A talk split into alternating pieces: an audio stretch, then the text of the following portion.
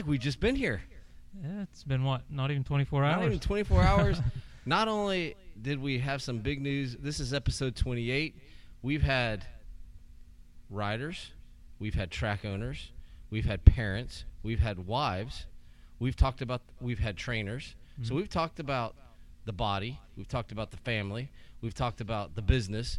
Tonight, we're going to cushion our ride a little bit and we're going to talk about suspension.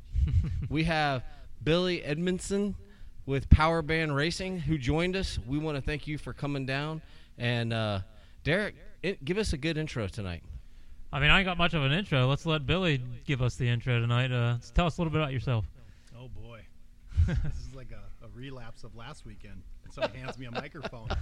Uh, yeah, so I appreciate you guys having me down and stuff like that. I mean, uh, yeah, I've owned uh, Power Band Racing for 25 years. Oh, wow. Um, started off like all of us do. You just got a passion for something, and you know, you, you the whole problem with our industry at times is it's kind of limited to the resources. You know, as a as a young man, I was, I mean, draw, drawn to anything I could get my hands on. A, a service manual, uh, you know, just there was. I'm not going to age myself here, but the internet was really new. Um, but there's just no, there was no platform for young, you know, motivated people to learn certain things. So you kind of had to grassroot it. You kind of had to take it apart, document it, put it all back together. So you know, come from humble beginnings. I mean, most suspension guys in our industries, whether you know, yeah, there's a few that you know were some mechanical engineers at one point in time, but some of your top suspension guys, guys like Bones, Bones was a welder. He didn't come from suspension university. Um, there is no such thing as that at times. so we're all just learning as we go and finding our crafts, and uh, that's what I did. I mean, started this out of my garage how many years ago? Um, actually came from an industrial side. I was an industrial pipe fitter before this.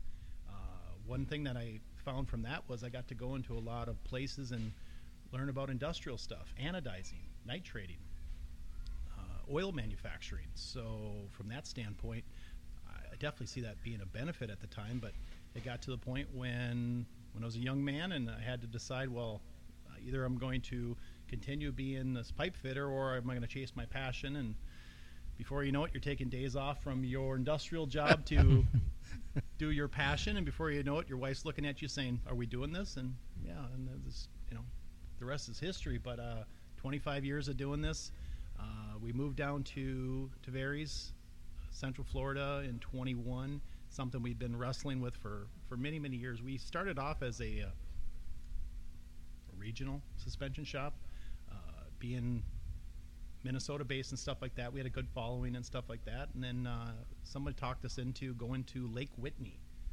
So you went from District 23 to Texas. Texas, uh, for a big race and showed up, you know, and had a good showing and stuff like that. And before you know it, you know, from from me quitting being a pipe fitter to two years later, we were winning Loretta titles.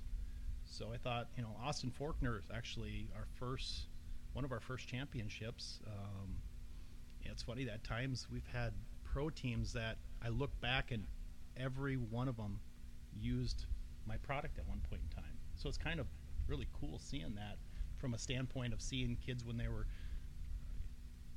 50s and 65 riders, and all of a sudden you're like, hey, I, know that name. That, that name was back in QuickBooks. So, but long and the short is we we've went through different phases as a company, and uh, we've um, we were known as a mini suspension experts for many many years, and that actually got us in the door with WP because there really wasn't anyone putting a lot of focus on the youth model. So when I say mini suspension, super minis and down, we Okay. were you know we we own that market for a long long time, but at the same time you do paint yourself in a corner. So we had to, you know, keep looking at it. And once we came on board with WP, that that kind of the rest is kind of history because it gave us a platform to go after a lot more stuff.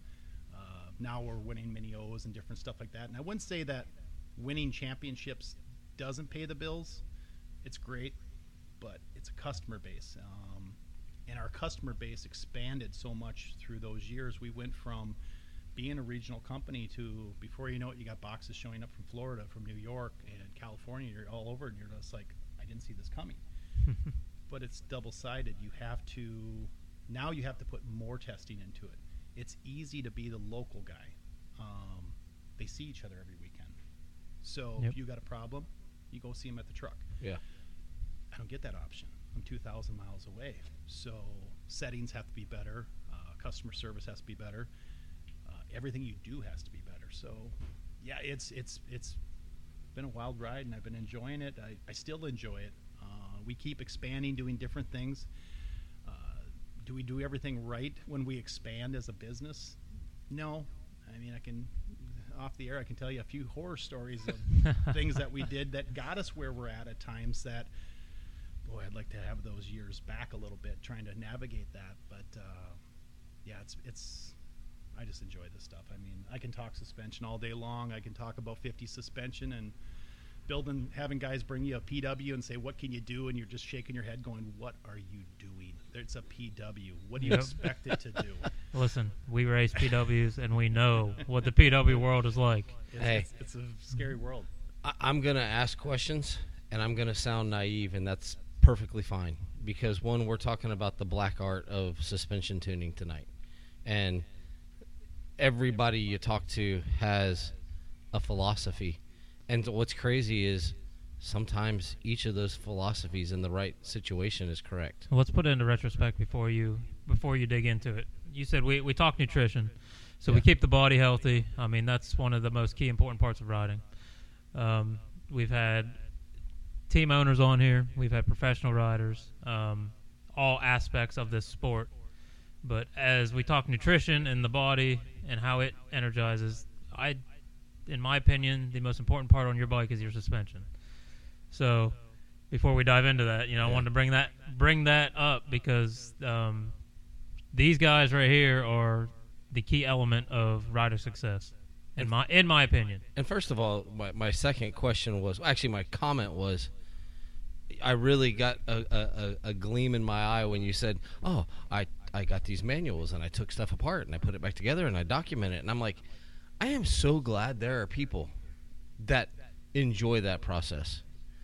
I have a mechanical friend here that hey man, I don't know what I'm doing. I I take care of my basics on my race bike, but I also have a race buddy who helps me out. And he's like, "Don't touch it. Just put it in your truck and bring it to me." So the fact that you said that's an enjoyable part, there are people out there that I agree. enjoy that mechanical digging in. I'm not one of those guys, and I I think it's cool to have someone sitting beside me that can say, "It's really not that. It's not that bad. It's oils. It's shims. It's." I understand the basics, but that black art that you've mastered over the years, yeah, that's the different part. So, I want to dive in. You you're from Minnesota. yep born and raised Okay, so how does one? I think of Minnesota. I think of hockey, ice fishing, and like four months of summer. How does one get into snowmobiling? How does one get into motocross in the Arctic tundra of the USA? You forget that I came from PA, and look Yeah, look yeah, at yeah, us. I yeah. mean, yeah, he, he's he's staring down the same thing. Would you say that when you do ride, you go hard for four months because Yeah. your season is so short? Mhm. Yeah, you do get that break in the winter and stuff like that, but you get kind of spoiled in these warmer climates because well, we didn't we didn't race this weekend. Yeah, we can- went- we can went- race next went- Yeah, we went to the lake. It's not a big deal. Up there, District 23, a little shout out, shout out. Uh, they go hard.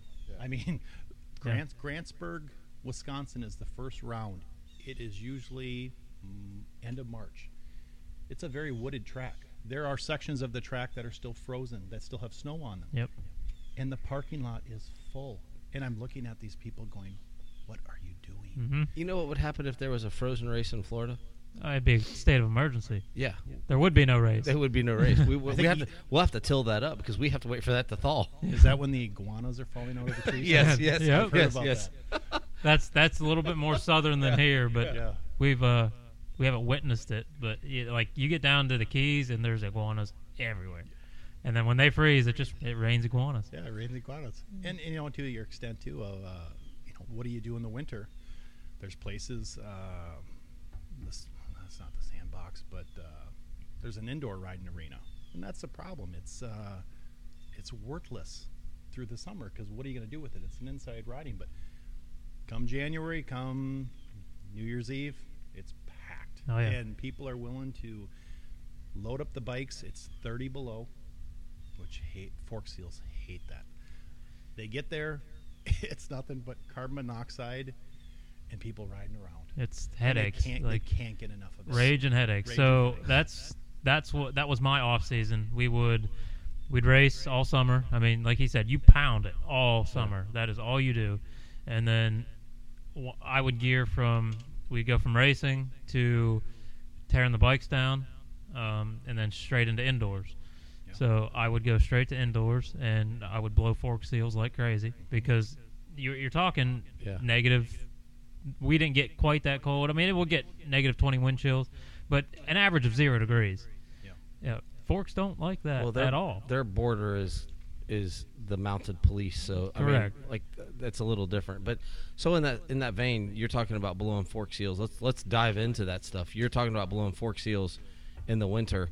Now you come down here, and it's today at my thermostat outside was uh, was 103 in the sun. Is there a is there an equal detrimental thing to fork seals down here? Probably usage. You guys just, I mean, you destroy motorcycles. yeah, I mean, how many times have you seen uh, Facebook Marketplace? We're in April. Somebody will have a 24 model on there with 100 hours, and you're like, that Yep. motorcycle is shot. it needs to be fully rebuilt, and you're like, they're not even on the showroom floors in some stage. Yeah. yeah, So maybe it's just the extent of you guys just ride more. Yeah, the sand, the sand is violent, um, but it's everywhere. So get over it. But yeah, at the end of the day, I mean, it's more about hours of usage probably down here than anything, and it's just these kids just ride and ride and ride. I I agree with that. Our our we raced the Dade City Series. Mhm. Our season is from January to November. Yeah. So 26 races.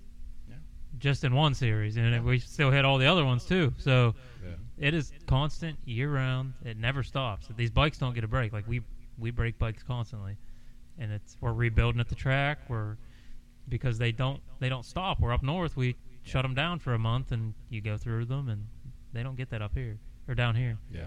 I mean, one good thing that I've seen, and, and it was one of the decisions that we uh, we looked at when we moved the shop down here was, you know, our motorsports does go in a little bit of a wave. You know, Mhm. you do get some lulls and different things, and, and it is unique. Um, you know, I hear that you're FTR. Yeah. Okay? Um, just starting to do a lot with FTR uh, groups. Actually, we're doing an FTR suspension workshop this weekend at our shop that's specific to FTR. We're not going to talk about any other suspension but F, uh, XC stuff. And uh, that was the beauty of being down here was the fact of you know when it gets too hot, you, guys take a little bit of a break. That blends in some of the other markets. You know, we do do a lot of stuff still with Loretta's and stuff. So Mhm. know, area qualifiers start ramping up, Yeah. regionals, that kind of stuff. It it fills some of those gaps. Um, usually after Loretta's, most people don't want to look at a motorcycle. Well, as a business No. owner, I don't like that. So those different areas where all of a sudden guys are like, "Hey, it's getting a little cooler. I'm going to start riding again." That kind of fills that gap. Or they're building their bikes in summer. You know, you guys might rebuild your stuff in summer when it's hot Yeah.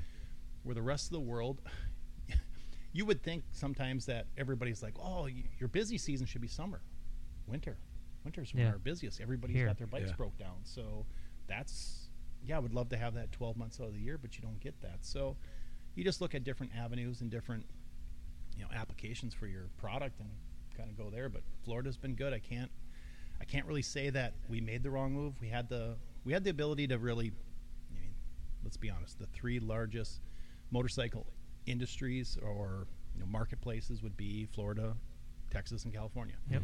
Um, California, no, ain't gonna happen. it's just oversaturated, and Texas is too vast. I mean, if you look at Texas from you know wing to wing, there's there's groups of motorcycle racers that never know each other from Yeah. there because it's it's like taking on Canada at times. Yeah. and that's why we've never even done a lot of, you know, we've looked at expanding into Canada from from province to province. There's Yep. people that don't even know who they Yeah. are. So how would you tackle that? So Florida kind of met all the all the boxes and stuff like that. So, you know, and, and we'd been traveling down here for so much. and We'd done mini O's and stuff for years and years, and just so it's like, why don't we? Why are we traveling all this time? Why don't we just put the shop there? And when I looked at you know spots, I looked up Lake County, and it, it was kind of like the Marietta of Florida for motorsports. So Mhm. it made sense. Uh, Tavares has been good to us. You know, we found a shop that fit our needs and stuff like that, and we're very close to Baker's Factory or Sandbox or any of the training facilities. So that that kind of met all those boxes. I get to fly out of Orlando, which is good. Uh, I'm so- sorry. Tampa, Tampa's better. Well, You have you have every You'll have- tourist that, You'll have to sell me on it. I enjoy going on the planes and watching children have meltdowns. I you, you want to take three Well, with you? So, so, so let me let me let me caveat on that one. So when I fly home, our primary home is still in Minnesota. We've got a home here, but our home, you know, my son's still still at home. My daughter's off in college, and so we still have a home there. And it's a different experience getting on in Minneapolis and seeing the sparkle in their eyes. Yep. the children are so excited to go to Disney. Yes. And then when they leave MCO, they're just melting down. The parents are melting down, and you just sit there and go, Yep. it's That's it's awesome. it's the same as going to Vegas. It's literally the same as flying to "You're- Vegas. You're probably right. And and, and I, I just If, if you've never been to Orlando Airport, literally the people getting off the planes are the happiest people you Yeah. ever find. They're running around, the kids are jumping around. I mean, we fly out of Orlando, you know, all the time. Yep. So you, you get back home. For us, we're getting home. Like, Mm-hmm. thank God, you know. And we're the happy ones, and everyone's just walking around there moping. Yeah. I mean, everybody looks like a bunch of trolls. Got their eight hundred dollar lightsaber in a bag. Yep, Yep. yep, yep. Kids are angry. Yep. But no, that's funny that you said that. But you're tr- you're correct. You are kind of in this new southern mecca of motocross, and I also think you're close enough now where you are because you've kind of north of that Orlando where you can run up to the training facilities that are up out of Florida now. Yep. So you can get there to south of the border and club and those kind of places, and also it's not. It's still not as far to go there as it is to get across Texas. Yeah. So, absolutely. so you kind of it's it's not a bad place to be. No, no, it's been good. I mean, you know, the only thing that I've ran into, and I didn't really realize this about Florida, was Florida is really an importer. They're not an exporter of anything. So if you start looking at like manufacturing, like bringing in like equipment, you know, we manufacture oil. Trucks don't come here, and they don't like leaving with empty loads. So you'll sometimes pay more for trucking costs bringing something into Florida Yep. just because they're not exporting. They export, Yeah. you know, biggest thing is travel. Yeah. You know, so that was the only thing that I ran into with that, and the fact of you know we moved down here, you know what we would call the middle of COVID, um, ten thousand people moving in a week. Yep. Does make it a little difficult when you're looking at stuff too, for whether it's a home for an employee or uh, commercial space, that kind of stuff. So we've navigated that, but I, I have no regrets. You know, it's been fantastic and stuff like that. So you you kind of I'm, I'm I'm I'm assuming here. So if I'm wrong, correct me. I'm assuming you started in the, with the focus of the motocross, and you you just stated you're jumping into the the off road side. Those beast of how the equipment is set up, except for those very special riders that can bottom out mm-hmm. off road suspension. That's a different beast. How how do how are you having to change your thought process of, oh, I'm used to this, now I'm jumping into this part of it. Well, it comes down to we had always done, whether it was we've always had a an understanding of moto, we've always had an understanding of XC, we've always had an understanding of Supercross. The difference is now, if you want a proving ground for Supercross, let's say, we don't have to drive to some fluky track that was built by somebody that had a skid steer on a farm. on a farm made out of crumbly farm soil hmm with no measurements of Yeah. Supercross. They eyeball stuff. Yeah. Same with XC. We di- we had a limited testing season. Um, down here, it seems like everybody's got a spot they ride. Uh, one of them up by us is called Wiregrass. Everybody goes to it. I don't know if it's more of a public park or what it is, but there's just more to work with. Um, just like a lot of people look at our company and they're like, well, I see you guys do WP. Do you guys do anything else? And we're like, we've always done Showa and KYB. The difference is, let's say Minnesota, the Midwest market, is primarily a lot more KTM. So you're gonna, obviously going to tackle more of that stuff. But down here, you can test more. So if you want to really develop something a little bit better for, let's say, a Yamaha or a Honda, that's, that's within your fingertips. Yeah. You don't have to question. You don't have to load up. We go to sandbox testing probably once a month. Me or my tech are only out of the shop for half the day, and we're back in the shop. So it's not a huge commitment to go there and pull a bunch of information or work with a rider, that kind of stuff, and we're right back in our shop. So we're spoiled.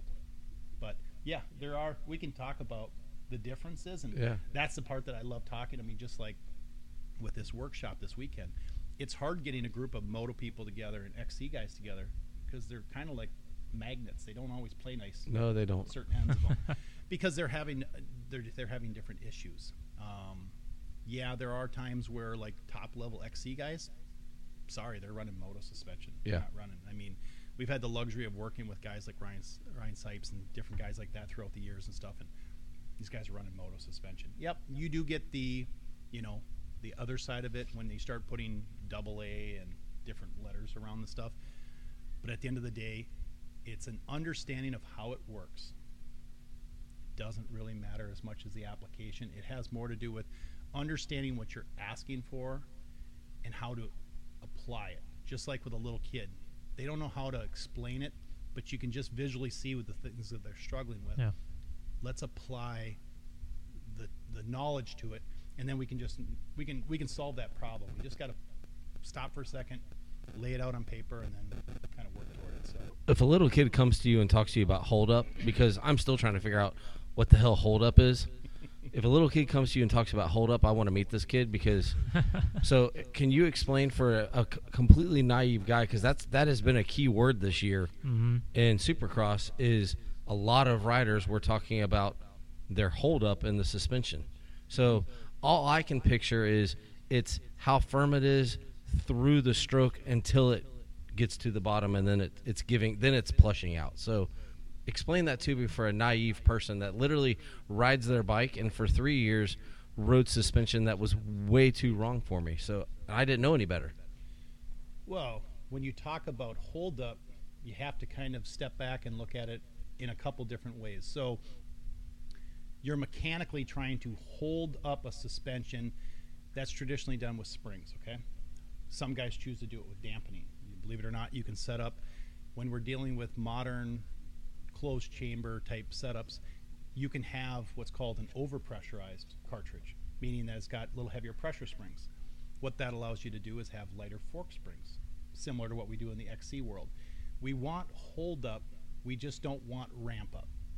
If you look at, if you took a dry erasable board and, and laid out a motocross fork to a, an XC fork, the XC fork needs to have more of a, a long linear line to it because if you give a XC guy a moto fork that has curvature to it, you're going to be hating life two hours into it because it's going to ramp up, ramp up, ramp up. You're going to pump up your arms. It's just, you're going to feel like you have this forgiveness at the top of the stroke, but it's going to get into the meat of the fork and you're just going to be begging for relief. Um, a moto guy would hate that too. He, uh, a top pro, he needs a certain amount of hold up because they're charging so hard into the corners. If they were to blow through the stroke, it's detrimental to them. I mean, it, they all, all of a sudden it stops all their momentum and drive. So, from a hold up standpoint, you're basically trying to give the fork just enough position to the point where you can position your body, um, but not to the point where it's hydraulic uh, I always try to tell people a fork should not feel like a shock. Mhm. It should feel like a fork. A fork can be supple, it can be forgiving on the small stuff, and that's just it. There's different approaches to all that suspension. Um, like if you looked at like a KTM off-road setting, like what they put underneath their national guys, it's it's actually very plush on top, only for a few couple inches, and all of a sudden you hit a wall of dampening. You know, for your fast guys, they need that a mere mortal will hate that. So then we kind of flip the script and we use more of a European type feel, like Billy Bolt some of these guys. You notice how you watch videos and you're like, my God, is there anything in his suspension? There's really not. Yeah. I mean, guys like Caroli are running Mhm. extremely light fork springs, but then they'll put an enormous amount of oil in the fork so he doesn't bottom it out.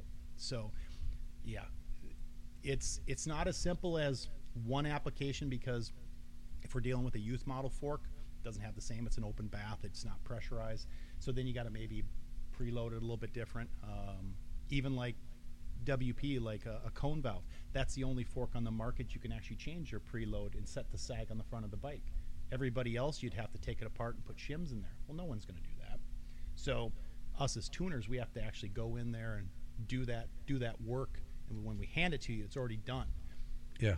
But that's coming from our knowledge and our testing, showing, hey, this this tends to be the trend. This is what most guys are looking for and stuff. And you would think that there's a lot of guys that are you know questioning. Well, do you, do you got a specific setup for this? Yep. But at the end of the day, we normally have about a 20 pound window, so it covers you know a little bit of weight gain, a little bit of weight loss. But we're finding 80%. I always tell guys, if I can get it 80% of the way, I've won. I've, I've succeeded because I there's no perfect circle. Mm-hmm. So don't expect suspension to be perfect. I you know, if we were racing on asphalt, I could probably get closer to 100 because I know that that turn is not going to change. A moto track changes every five seconds. Yeah. Yep. So how Yeah. do you expect me to uh, account for that? So we try to get it close, and then we use the uh, external adjustments to kind of bring us in at that point. But the applications, yeah, you shouldn't be able to use a moto suspension traditionally for an XC, and vice versa. You could, just don't do anything. I get the phone call, hey, can you do a like a 50-50 blend? Sure, but it's going to be 50% good on one side and 50% good on the other side. So don't expect it to be Yeah. really good on either one of them. It just means that they're versatile. Uh, we can make it soft for motocross, and it might be a little stiff for XC, or vice versa a little bit. That's kind of how you have to approach it. That's that black art that I'm talking about. There, there's Yeah. so much, and since you're here and we have a Pee Wee dad who's youngin, but you see the kids at the track, and I never even for the local racers, not digging on local racers, for little kids, just get on the bike and go ride. But at what point do the little kids start actually feeling stuff? Not dad saying, "Oh, he's kicking in the corner." The kid starts feeling it. And, and what level of rider do are we talking about? Are we talking 65s? to me, kids, they might not notice it, but so somebody like me that has rode his whole life. Now, my suspension's always been done by somebody like him. Um, I'm not a suspension guy. I'm a motor guy, so I don't mess with my suspension at all. But I can watch like Bowen ride his KTM Mini, and you can see that bike go straight when he's trying to turn. So we've lowered forks, and beyond that is out of my realm because it's helped, but they, he might not feel that, but you notice those things in kids. Um, if their form's good and their bike's going straight instead of turning into or dipping into that turn, then they're either their front's too high or there's some other aspect of that suspension that's not letting them turn. Um, so to me, there's as the dad or somebody that has rode, kids might not feel it, but there's always those aspects there. Um, you Tell me what you think about that. Well, it's funny you touched on at the beginning. You said, "Just get on the bike and ride it." Yeah. Okay? Yeah. So as a tuner, I do get frustrated because it is comical at times how quickly, and it's terrible to say because I make my living doing this stuff. I make my living by people sending me suspension. How few people just start with the production stuff. Yeah. Um, is simple. I mean, so last weekend being at Moto Bros and stuff like that, or uh, a couple weekends ago I was back home. I did a, a clinic up in Minnesota. Just getting someone to roll a stock bike up, whether it's a Yamaha 450, whether it's a KTM 65. I, I love the grassroots side of it. I love, you know, as much as we love going to big races, it's still fun doing the regional stuff because you get to see, you know, all the different aspects. But someone just rolling up a stock bike and they feel like rock stars because you put the bike on the stand, you set the fork tubes, you set the clickers, you set the sag, and they go out for practice and they come back and you can just see the grin in their helmets. They're like, God, that was so good. Bike is so good. Exactly. The bike is so good. So let's start there. But sometimes the the parents do tend to go down roads and I I got to get all the bikes revalved and stuff like that. Oh, it's like I get it. I get it at times, but there are times where you can actually and it and it's it's hard to say, but there's ways where you can jack the suspension by having it modified. It might it might have been from someone that just didn't have knowledge of the certain bike, um, but at the end of the day, you can make the bike worse. Mhm. and then you start chasing these bad habits Yeah. because the bike isn't working. The safest thing the manufacturer does is they just make it very vanilla. That's why every bike write up on any bike is like, well, you know, most of the guys liked it and this and that. But you could, it's almost foolproof on a stock suspension. There's only so much, so many ways you can make it bad. But you can go in there and start drilling holes and adding components that you can make it absolutely a hot trash fire. Just because now you've taken it out of the scope of what it was designed for, and now you don't even know where that where you're at. And then you get the dads that'll come up and we'll have these little workshops, and we're talking about making changes throughout the race day for let's say a, a youth 85 and up. But you'll get the 50 dad. They'll be like, "What should I do in this situation?" And I'm like, "Your kid wants to be playing PlayStation in the Yeah. motorhome. Yeah. Put And the helmet on and go. I know you. I know you want to come back with the data acquisition equipment, but the kid just wants to feel safe, and that's one thing I tell people when we're building suspension. I don't. I don't build speed. I build confidence. If you're confident, you'll go fast because you won't be thinking about the bike. But if you are thinking about the bike, whether you're a 450 rider or a kid, that's when you're going to go slower because you're going to think, "Oh, last time it did this. Last time it kicked me here. You know, when I overshot that, it hurt my wrist."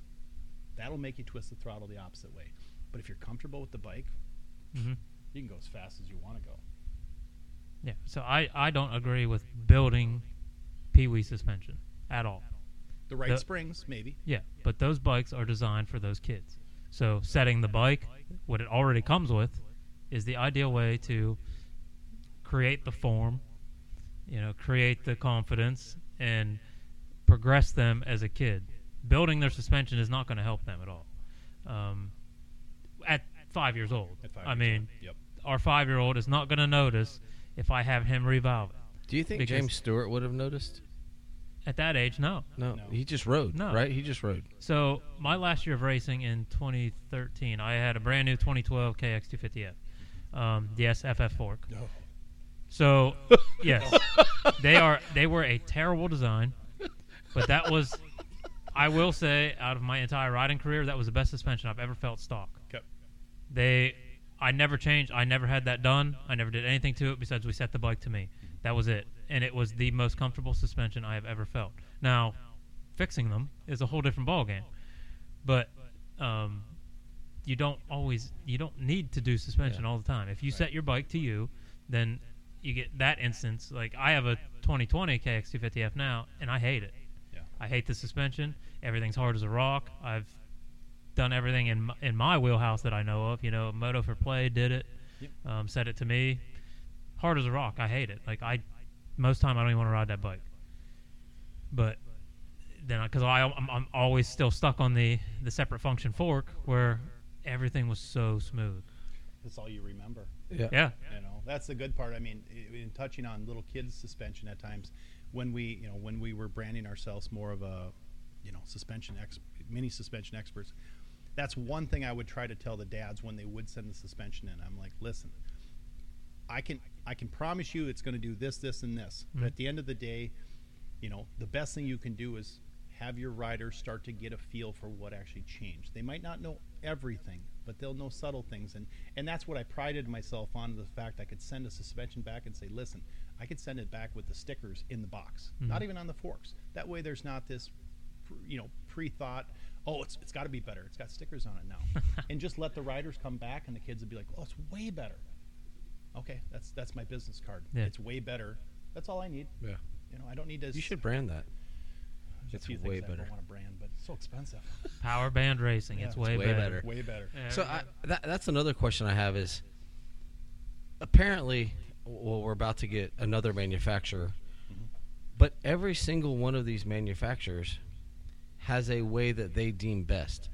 I'm a Yamaha guy, Mhm. the SS uh, whatever fork that they SSS. that one that they Yep. it it seems to be very well taken.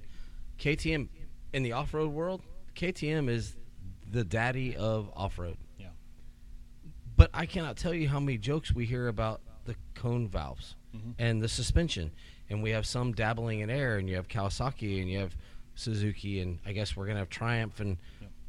I have a question for Are they engineered that way for that bike, or is it just a philosophy that they've been doing since 1983, and this is how we do it? I think at the end of the day, it's a relationship. So KTM has ownership of WP. Yes.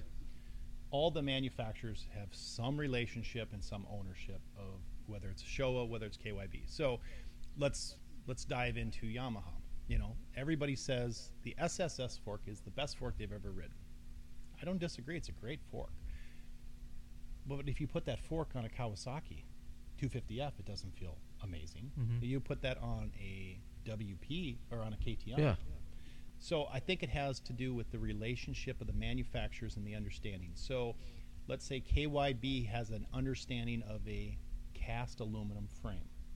It has to have a certain amount of flex because it's making up for maybe something that the frame and the chassis needs.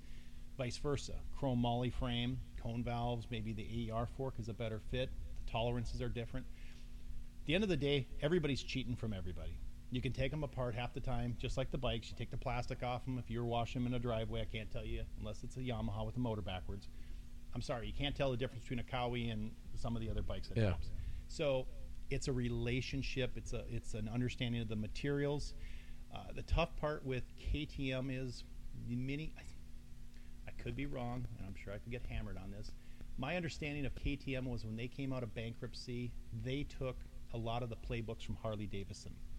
If you look at how Harley does stuff with their catalog parts and all that kind of stuff, they went hard.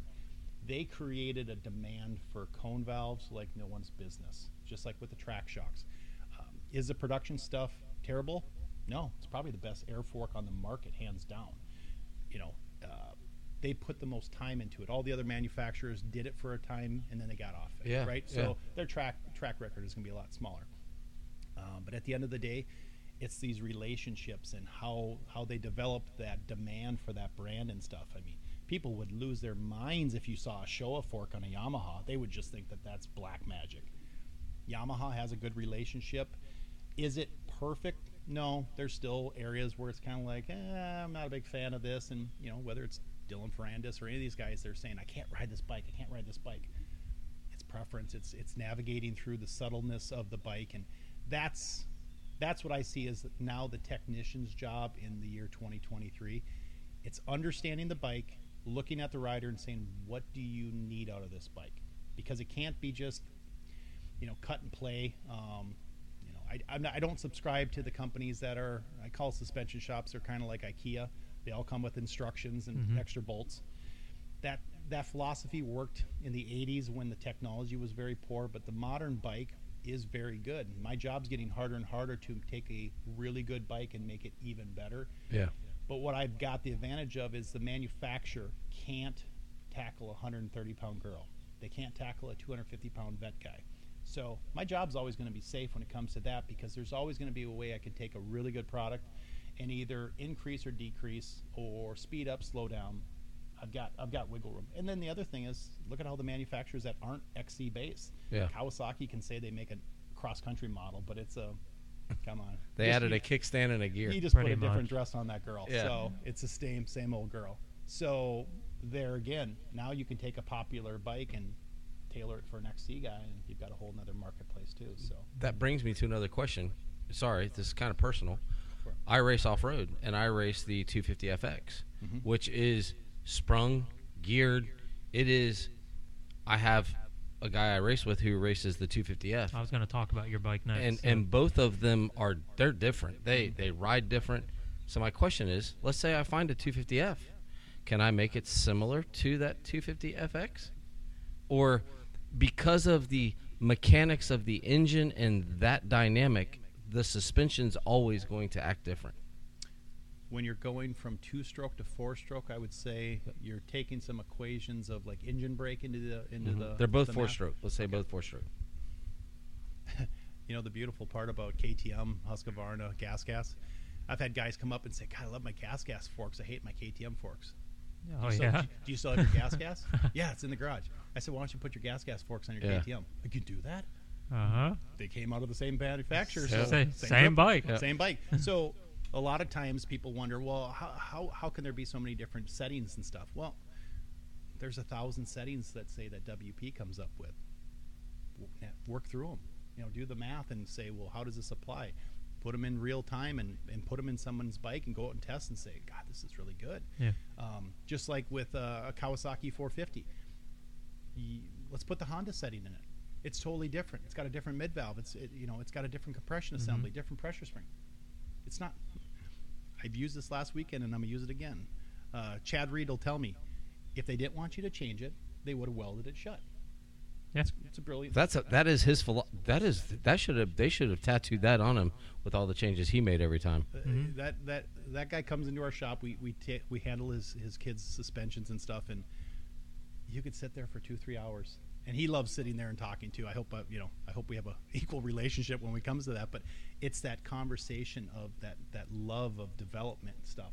And you can you can see the back and forth, and it's not skewed by you know oh well I race for X Y and Z, so I can't say anything bad about it. Some some people are a little too knee jerk with that stuff. Even you know pro riders that oh so and so does my suspension. Okay, that's all fine and dandy, but we can still have a, a conversation about Yeah, stuff. yeah. You don't have to worry about it, you know, going somewhere. It's just it's just conversation. But yeah, at the end of the day, it's it's not welded shut. Try it. If it, if it might feel amazing, it might not. But you you won't know until you you know we've got a dyno and we've got the ability at times to you know read the suspension. But at the end of the day, it's it's it's your it's your feet on the pegs. I don't know how it's going to feel. You Yes. ride you might ride totally different. So everybody's going to be a little bit different. So the touchy part is having an understanding of what your application is and, and you become kind of a, a cell. And we group people in certain areas and you're going okay this is more of a you know 40 plus guy. He's uh, he's doing this this and this. So we can have a, a good base to pull from and then we can build upon it. And then sometimes you know i've had riders that have been with me for a long time. There's times where we have to go and jump outside what they're used to just so they get a fresh perspective because they've always drank coca-cola. Yeah, sometimes you got to put a sprite in front of them just so they have a different taste for it that makes a lot of that actually makes a lot of sense. Yeah. What were you gonna say so- about my bike? the I was down at his house one day. I took my bike out. Trey's like, "You want to ride mine?" Yeah, I'll ride it. So he's got the the YZ, and I um I say you know I say my bike's hard as a rock. So he's got a natural whoop section. Mhm. All right, uh, it's turn track down there. I jumped on his bike, made one turn, and hit that whoop section fourth gear wide open because it was so comfortable. Um, but that's that's the big difference in, in these bikes. So you know his is tailored for outdoors or what Yeah. you know XC, so they say. But um, it that bike is literally like the softest, most comfortable. But I can't ride a Yamaha. Yeah. Yamahas are too wide for me. Like Yeah. I'm a small guy. I'm a Cowie or a, a CRF guy because there's the build of them. But that made it somewhat rideable because like all my old Yamahas that I've rode don't feel like that. Right. So now I get on these new what SSS forks, and they're oh my god, like you could just feel the front end just floating. Like it, it's fantastic. But I think Cowie has went in the opposite direction where to me, to me, their suspension is now much harder, much harder to ride. Um, and it, it makes such a world of difference in the in the riding aspect of, of everything, Oh, because hugely. yeah, because you're you know you're riding a hard bike, you you can't turn that bike properly. I mean, my I'm so s- tired when I ride my bike because my body language has to be all over the place to counteract what's going on within the bike, and I can't n- I cannot get that bike right. Where his bike, you know, I can just jump on it and it was comfortable. Um, The only tough part about sometimes when guys swap bikes, I always, you know, you'll have somebody that's been maybe loyal to the brand for a long time, and they'll jump on X, Y, and Z bike, and they'll say, "God, oh, that was so good." I always tell them pause, yeah, borrow that bike for a week, because then they can kind of get more of a perspective of because there is, yeah, same thing. You could have thrown your, you could have thrown him on your Cowie, and he'd be like, uh, "You can have it." yeah, there are those types of bikes that are out there but you know going back to when you're learning about suspension you'll take his bike apart and let's say that's a just a, an sss fork and then you start laying stuff out and then you'll take a kawasaki 250 up laying stuff out.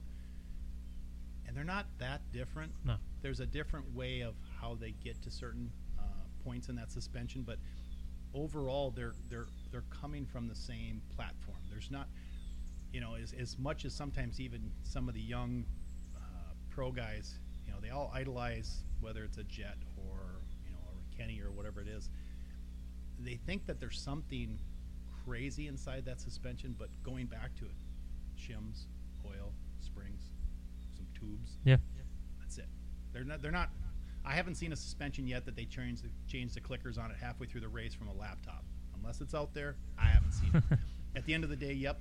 Even when we take apart really expensive A kits, whether they're Showa or KYB, there's still a lot of production stuff that's in there. Um, unless you were to take apart a one-off, like like Sexton had that one-off, you know, shock that he had.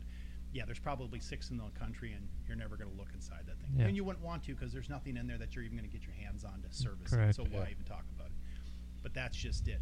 But when you start to look at stuff, you start to see a trend with how they do stuff. Um, even early on, when I was learning, you'd get a you'd get a pro circuit bike in, and you're just like, God, it's Mitch Payton, man. This is this is really cool because you'd really you know this is your first time seeing it, and then all of a sudden you lay it out next to stock, and you're like, "Ain't that it's not that different. It's just different right here and here, and then Yeah. you start to navigate and you start to see how stuff kind of flows, and then you're like, okay, I get a better understanding for that. Um, then you got to learn how to just apply it because it doesn't apply to just one person; it applies to many people. So, but you have to have a baseline for it. It's like we harp on it. Try the stock bike, see how far it would take it.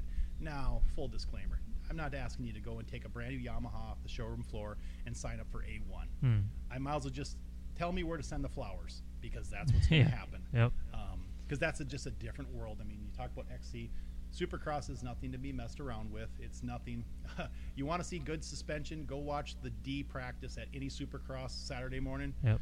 You see 10 million stickers you've never seen before, and somebody took a crack at trying to make a suspension work, and they are fighting that bike because you can't just throw uh, shims at something. You can't just buy the heaviest fork springs you could get off of eBay and think that it's going to make that. There's a, you know, we use the term pressure balance. hmm It has to be that way across that suspension. Otherwise, it'll start to cavitate. It'll start to have hydraulic issues. Parts can break. So it's nothing to mess around with. So you got to have an understanding of it. But at the end of the day, it doesn't matter if it's a KYB or a Showa. It can the same understanding can be applied to it and stuff. You just got to have an understanding of it. Correct. I'd actually like to dive into that because I think for fans, we watch Supercross and we, if you're a true fan, you listen to them talk about, oh man, uh, there is no way I could ride a stock bike, and most people will say you don't want to put a stock bike on Supercross. Is there a way without chalkboards and whiteboards and I'm old chalkboards to explain to us the difference in that setup? So if I have a 250F and I'm going to go to Tampa Supercross, what is happening inside that bike that I'm having to change just to make sure that with the G outs and the loads, what's the diff- what's the biggest difference? I'll, I'll do it in terms of the simplest part of if you were looking at a shock absorber. You can turn a shock absorber into a plunger if you overpower one circuit. So let's say you take something as simple as the shock shaft, piston, valving, and stuff. You take the production stuff and go, it's supercross. I can change all these from a, a 0.20 thickness to a 0.30 thickness. Okay, that's a fair assessment. But if you go up the line further, you get to the adjuster, right? So now all of a sudden you've got an adjuster that was designed for the previous valving. So now you've got a pressure balance issue there. So you can make it stiff, but when it gets struck hard, that oil has to go somewhere. So now all of a sudden you have to have something that's going to give it a certain amount of hold back.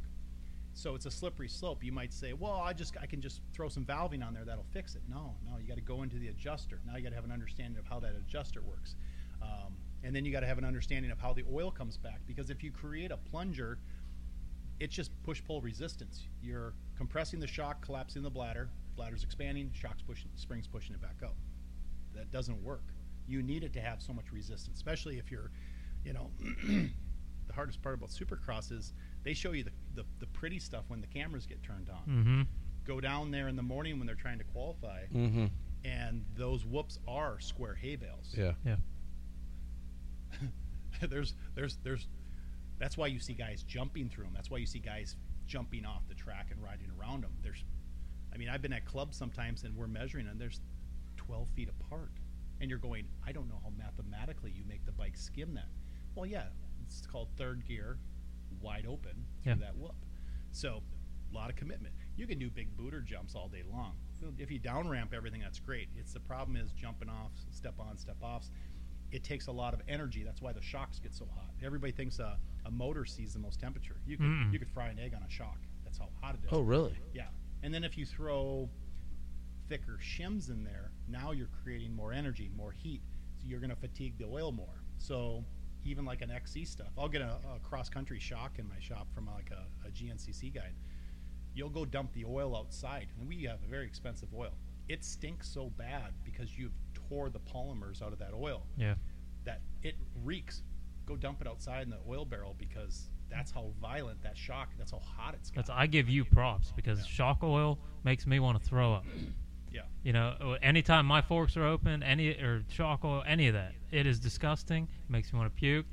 It's it's some pretty rank stuff. If if you get a shock that has worked, Yeah. Because you we'll see them hit stuff, and they, I always I always laugh when they like are in the rhythms and they're backside like they're not backsiding they're facing the the the backside of the triple and the bike hangs up, Mhm.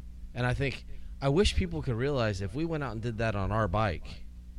We would just collapse, It would unload and send you for a ride. and that bike just sits and, and goes on. very uh, Supercross in essence should be very dead, non-animated. You have to have a little bit of animation to it, meaning a little bit of rebound, because you'll, and, and you can see at times when teams go too stiff. Uh, in the past, you know, I don't mean to pick on teams, but let's say a star bike, you'd see them come off of a, a finish line tabletop, take a right-hander, and they would just go across some chop on a start straight, and the kid would just all of a sudden like, what happened? He hit the deck. Yeah, what didn't it, it couldn't react to that small groove in the track. Mm-hmm. So you can go too stiff at times and have it be there has to be a balance and i think that's the difference with with with pro teams that haven't that listen to the rider and we can go into a lot of detail when it comes to the experience of dealing with pro guys their understanding and, and we're talking about single digit type guys their understanding of the of the the bike and sometimes the lack of um, the teams really responding to that because they're not there to constantly be chasing a setting.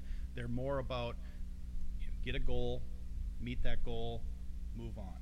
They want a bike that's going to be stable every weekend. They don't want to have that bike tore apart every weekend and this guy's saying, "Well, this guy's bike's working better than mine." They don't Yeah. want that. They want just they want to go racing there should come a time when you have to just this is the bike you've got um, i tell kids that all the time at loretta's believe it or not when we make a setting change at loretta's meaning like a, a clicker setting or something i make them sign off on it i said are we in agreement that this setting is what you want yes because i said you own it for the next 30 minutes there's no pulling off there's no looking over the fence at me going i don't like this setting change it no we don't have that ability so you're going to have to ride that setting pro guys kind of have to get in the same problem or the same the same um, scope of it.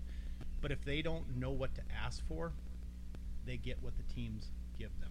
And you probably heard uh, Carmichael talking about that. How when I think that was in the out maybe the outdoors they were talking about him and uh, Stu were talking about how in their day the teams would build the bike for them. They'd build around them. Yeah.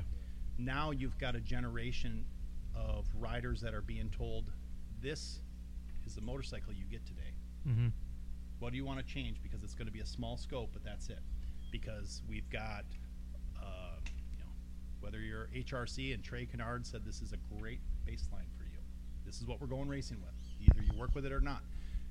That's what you get unless you ask for what you want unless you can relate to what you want.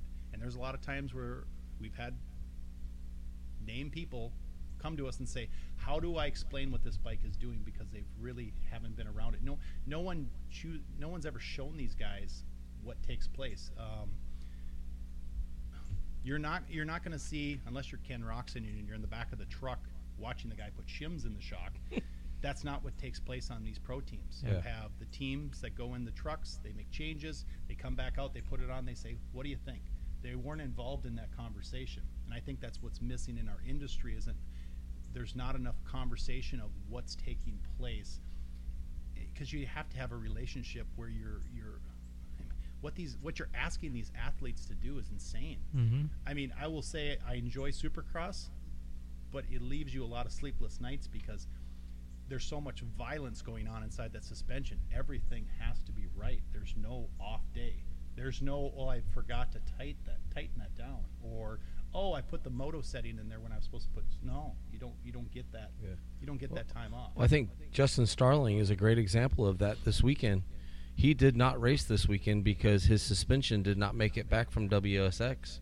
Yeah. And he ended up trying to ride on motocross stuff and was like, I'm out.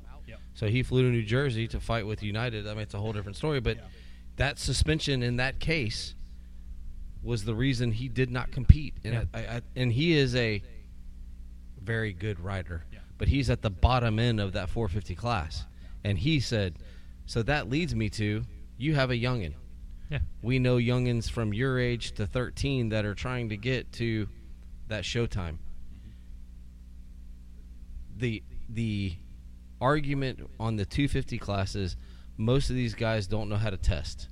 Aaron Plessinger will still tell you, I don't know how to test. But you get some of the old school guys that are like, I like this. This is my feeling. This Mhm. is how I feel. Chase Sexton has been battling that all year. We all made fun of him, and he's a millionaire now. But how do you, as a parent, teach your kid what to say to him, and how do you, as a as a suspension guru, teach his kid what to say? That's where, if that education started, because, like me, get on the bike. Jason will ask me all the time, "What do you feel?" I don't know. Is the bike sinking? Is the bike bouncing? I don't know. I don't. I don't know. Yeah. So how do you teach someone who doesn't have that feel or the language or they just ride? How do you teach them? Well, a What kid, they're a looking kid at my age, you don't teach that. No, like they, but you can start giving keywords. yeah, but they have. and use that use that term lightly.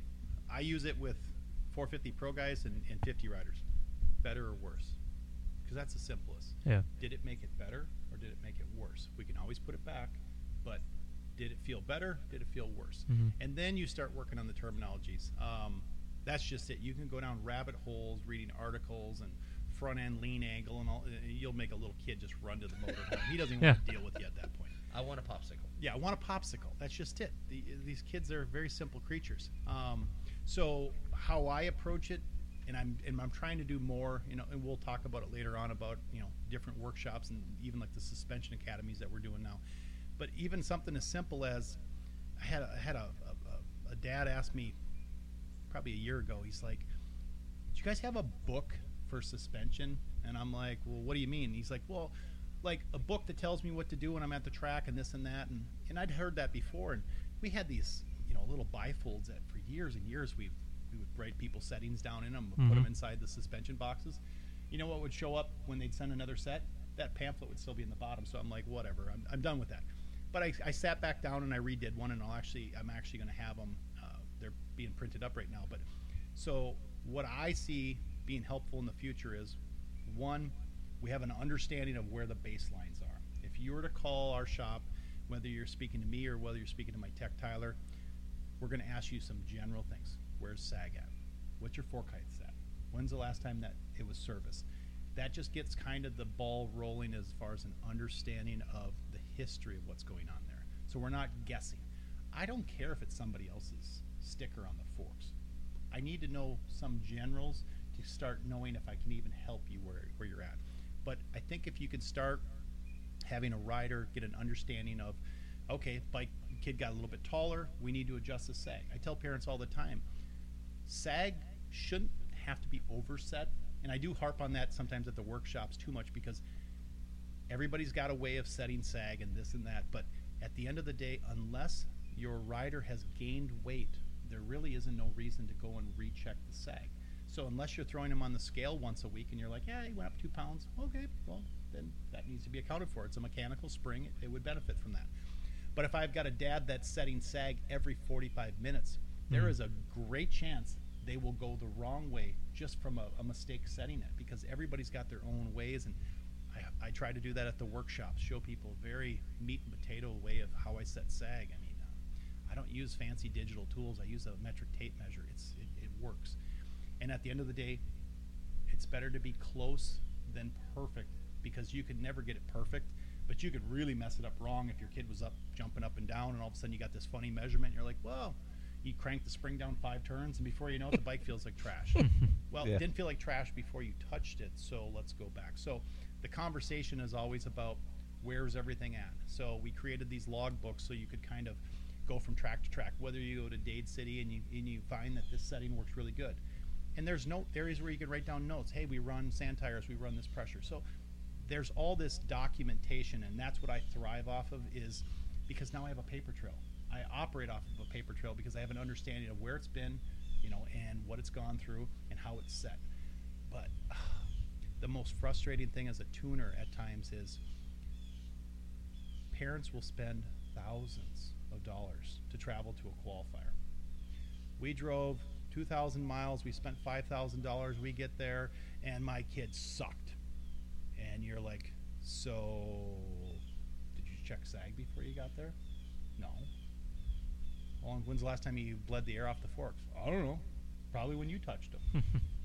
well, don't put my product on some pedestal. It's only as good as the person that's in control Yeah. of it. So you spend thousands to get there, and you didn't even do the simple things. So Yeah. if you can do those things, your success is going to be much better. But what do- what do they focus on? My kid had a new jersey, they had new graphics Yep. because we were going to a qualifier, and it's like you put more emphasis on that than you did on the motor or the suspension. You know, it could have used a top end before you went, but yeah, I couldn't get it into the shop, so it'll be fine. Well, then don't expect a different result. Yeah. If, you, if you do everything right, you know, it's like a weight loss program. You can do beach body and lose weight. That's only if you turn it on and follow through the steps. But they make a killing by hoping you buy that video and hope that you never Mhm. watch Yeah. it. So, so that's where the relationship with dads, moms, mechanics. It's more about we have a, a flow of understanding where stuff's at, what's been done, and then I can do what I do best is help navigate through those problems. So how do you, as a parent, help navigate that? Because you do have a five-year-old, but at some point he's going to be eight, and nine, and ten. And how do you start teaching that feel so there's a a, a, a verbiage that he can, Dad, it's it's it I'm it's knifing in the front or it's sitting in the re- like. How do you start teaching that so that you can then explain it to him because you don't want Bowen to try to explain it to him. Right now, I don't because we're focused on form and r- learning to ride the bike. So I won't even bring that up because that puts more in his head that now he thinks there's something wrong with the bike and that's what he's going to think about. So we don't talk suspension. We don't talk about the bike. Period. So if something comes, if he pulls off the track and he said there's something wrong with my bike, I'll ask him what it's doing. So PW throttle gets stuck. That's typical. So he'll tell me the bike just won't stop, or the bike won't go, or that's all. That's all I need to know. Like at this point, if if he feels that there's something wrong with the bike, then there's something wrong with the bike. So we, I'll make those adjustments. But when it comes to suspension, that's not going in his head for a couple more years at least, because he has no idea what that suspension even is. Yeah. I could ask him what the suspension is. You know, I don't know.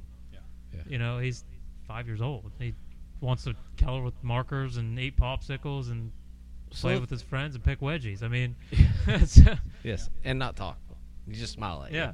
So I've, uh, so let's take it to the example of the young lady that I watched at Dade City the other day, or Carson Wood, Super Mini, Yep. 85 kids. They're ripping. They're flying. Do they have a terminology, or is it someone has to watch them to see that bike went into the corner and it kicked a little bit? Do they know that, or They is know. that what, ex- is they that should know what a expecting bike's more? doing. Yeah, so having worked with them, um, we'd gone out to Sandbox, we'd tested with them. I would say, even at that age, and, and we were still when he was on KTM's actually, uh, working on some section stuff, and even so, I guess I, I go back even further.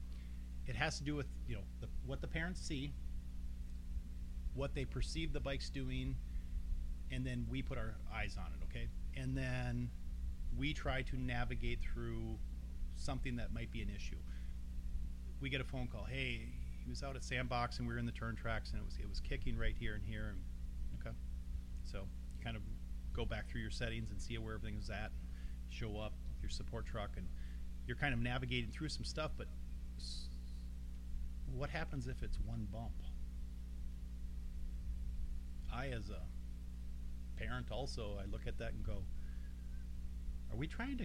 Are we trying to make this bike go wide open over this gigantic humped out hole when we can move over 12 inches and it doesn't exist?" Yeah. because I understand that you're trying to get your suspension to go through the rough stuff, but you're asking a lot out of it for one bump, and that's where the slippery slope comes with with parents. Is I said, do you want it to be perfect here, or do you want it to be good everywhere else? Because to me, to readjust that bike for that big G out, cupped out 450 hole, I'm going to have to stiffen up the high speed. I'm going to have to do a bunch of stuff. Well, now all of a sudden, it's not going to be very good in the corners. There's 27 corners out there. Now all of a sudden, you're going to have a bike that's going to be standing up throughout the corner because it's not squatting, it's not driving, it's not getting good traction. So I said, let's agree that that is a bump, just a bad bump. We can we can we can always adapt and make stuff better, but if the bike is bad in every area, that's worth adjusting for. But if it's just single a single thing, no, we can move over a few inches. I kind of harp on the trainers at times because the trainers are like ride through the rough stuff, and I'm thinking you're not much of a trainer because if you watch half those pros, there's a reason why they put markers on the track. They're trying to find the smoothest line Yeah. because they know if if they can find a smoother line, they can run a softer suspension. That makes them last longer. But if you want it to be a bull in a china shop, guess what? It's going to be stiff. It's going to be it's going to be very tiresome. Mhm. So you're not going to be able to charge as long as you are. So that's where that kind of goes back and forth, and it, it gets a little bit easier later in in, in their years, uh, the riders and stuff like that. But I will caution, and this happened many years ago when I was a, a young business owner and stuff like that. And when you start to get these high profile riders, and let's just say he was a Suzuki kid, and he knew that he could come off the track, and if he had a bad moto, suspension wasn't working. Wait a minute, you, won the last two motos five seconds ago, but you you did you took fifth this time because you got a bad start. Yeah, bike's just not working. And mom and dad would march over to the truck. He says it's doing this, this, and this, and I'm thinking. And as a young business owner, you're like, absolutely, let's uh, let's change sag, let's do this, let's do. And you just start chasing your tail around. You have to just kind of pause and say, okay, the track has changed a little bit. We're going to adapt a little bit here and there, but like you worded earlier, just get on the bike and ride it because we can't always have it perfect. Yeah. We can make it good, but it can't it, it can't it can't do everything right every time. Yeah. Just like I don't ask that out of a rider. It's like what happens when they they come off the track and all of us industry guys. It's so funny how everybody thinks that the industry is bigger than it is. All of us suspension guys talk to each other. Yeah. All the motor guys talk to each other. We all know that everybody outside the top three at Loretta's is driving home on that Saturday. They're firing their trainer, their suspension guy, their motor guy. We're going to get Kawasaki's, and mm-hmm. we're not going to wear Fly anymore. We're going to get FXR. Yeah. Does anybody have a mirror in the truck that we can just flip around and say, "What about you? What if you just weren't fast enough to beat these other kids?" Yeah. It's not that it, your equipment was inferior. It's just that kid. You know, look at this year. It was mud race. If you were a mud rider, you succeeded. Uh, my younger brother, yeah, we both raced. He would destroy me in mud. I hated mud, hmm but he would flop around like a duck in mud, and he was so fast in mud. I hated it. There was nothing I could do about it because I just didn't like mud. So that's just it. We can make it better, but we can't always make it perfect. So let's let's get our understanding of sometimes we just have to ride what we got. Sometimes it's muddy out there. We're just going to have to ride. But just keep it simple, because I think uh, young parents they complicate stuff so much, and usually they usually figure it out. And you could probably uh, contest to this. You figured by the time you figured out PWs, he was off PWs, right? I mean, we're still on them, Okay. but I got there'll them. come there'll come a time when you you know how to clutch it. Oh, perfect. Yeah, Perfect. it'll be perfect. And then he moves on point. to a, Yep. junior bike, and then it's a learning experience. And then he's on a senior bike. Yep. Your last year is always your best year because you usually figured out the bike. you have it all figured out. Like we, like I said, I, I pull the P double apart every week, at least. You know, we're finishing out this year. We decided we're going to race it next year too. Yep. So next year will be a good year. You know, because um, I pretty much have it dialed in at this Mhm. point. But then we're we're onto the KTM Mini too, which that's a whole learning process. Those things are a nightmare to begin with. Yep. So I'm learning that while I'm still working on the PW.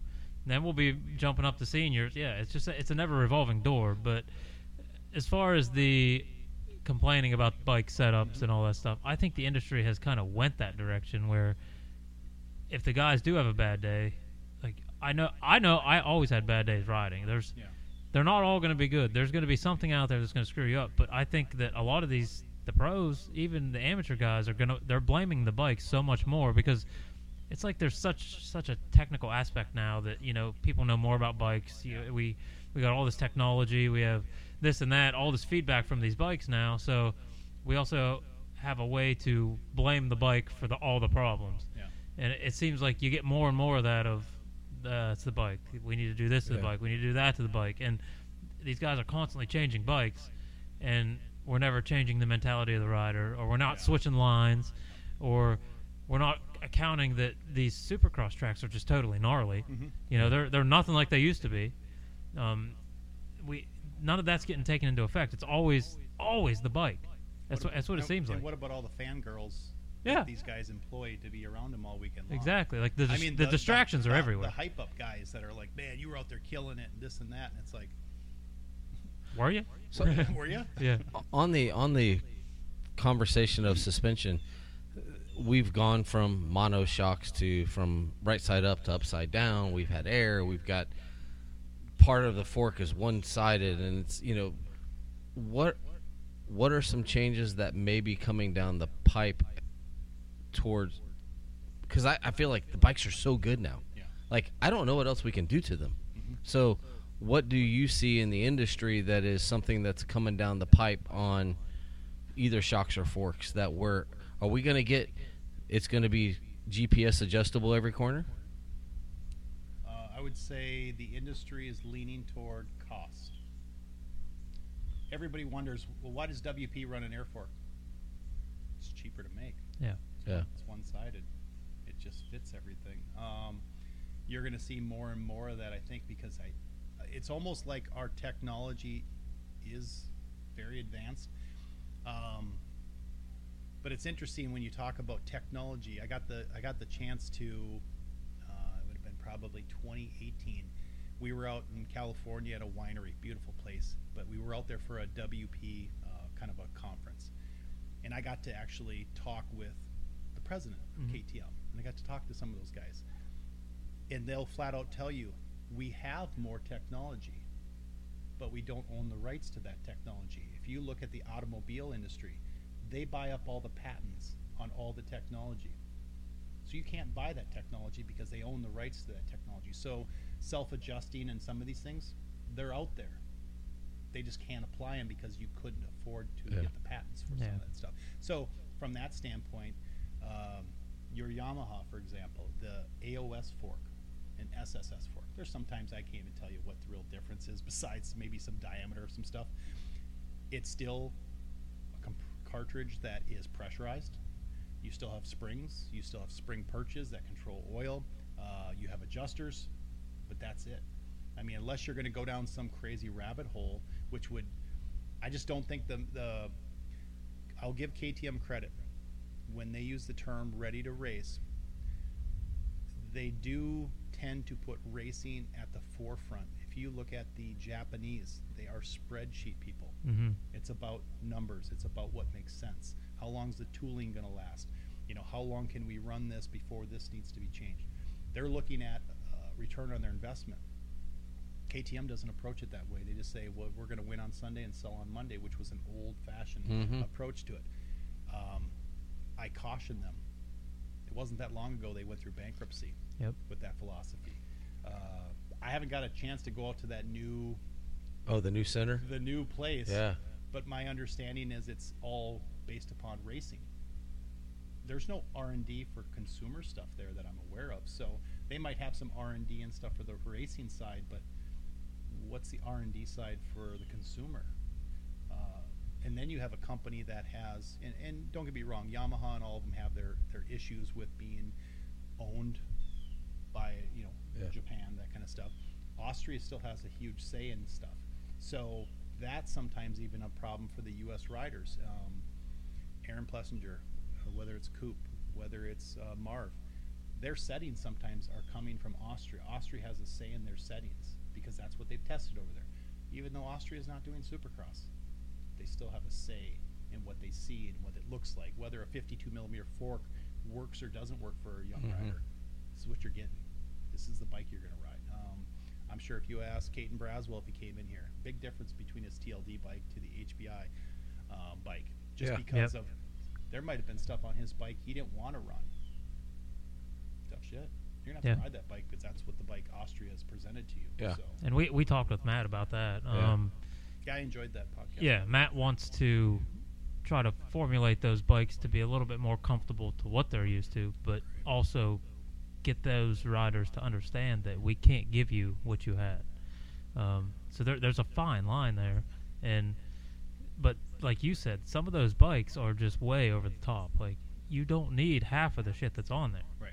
So I think I well, think what do you do if there's a rider that didn't like his amateur bike? Now you threw him on that pro bike. yeah.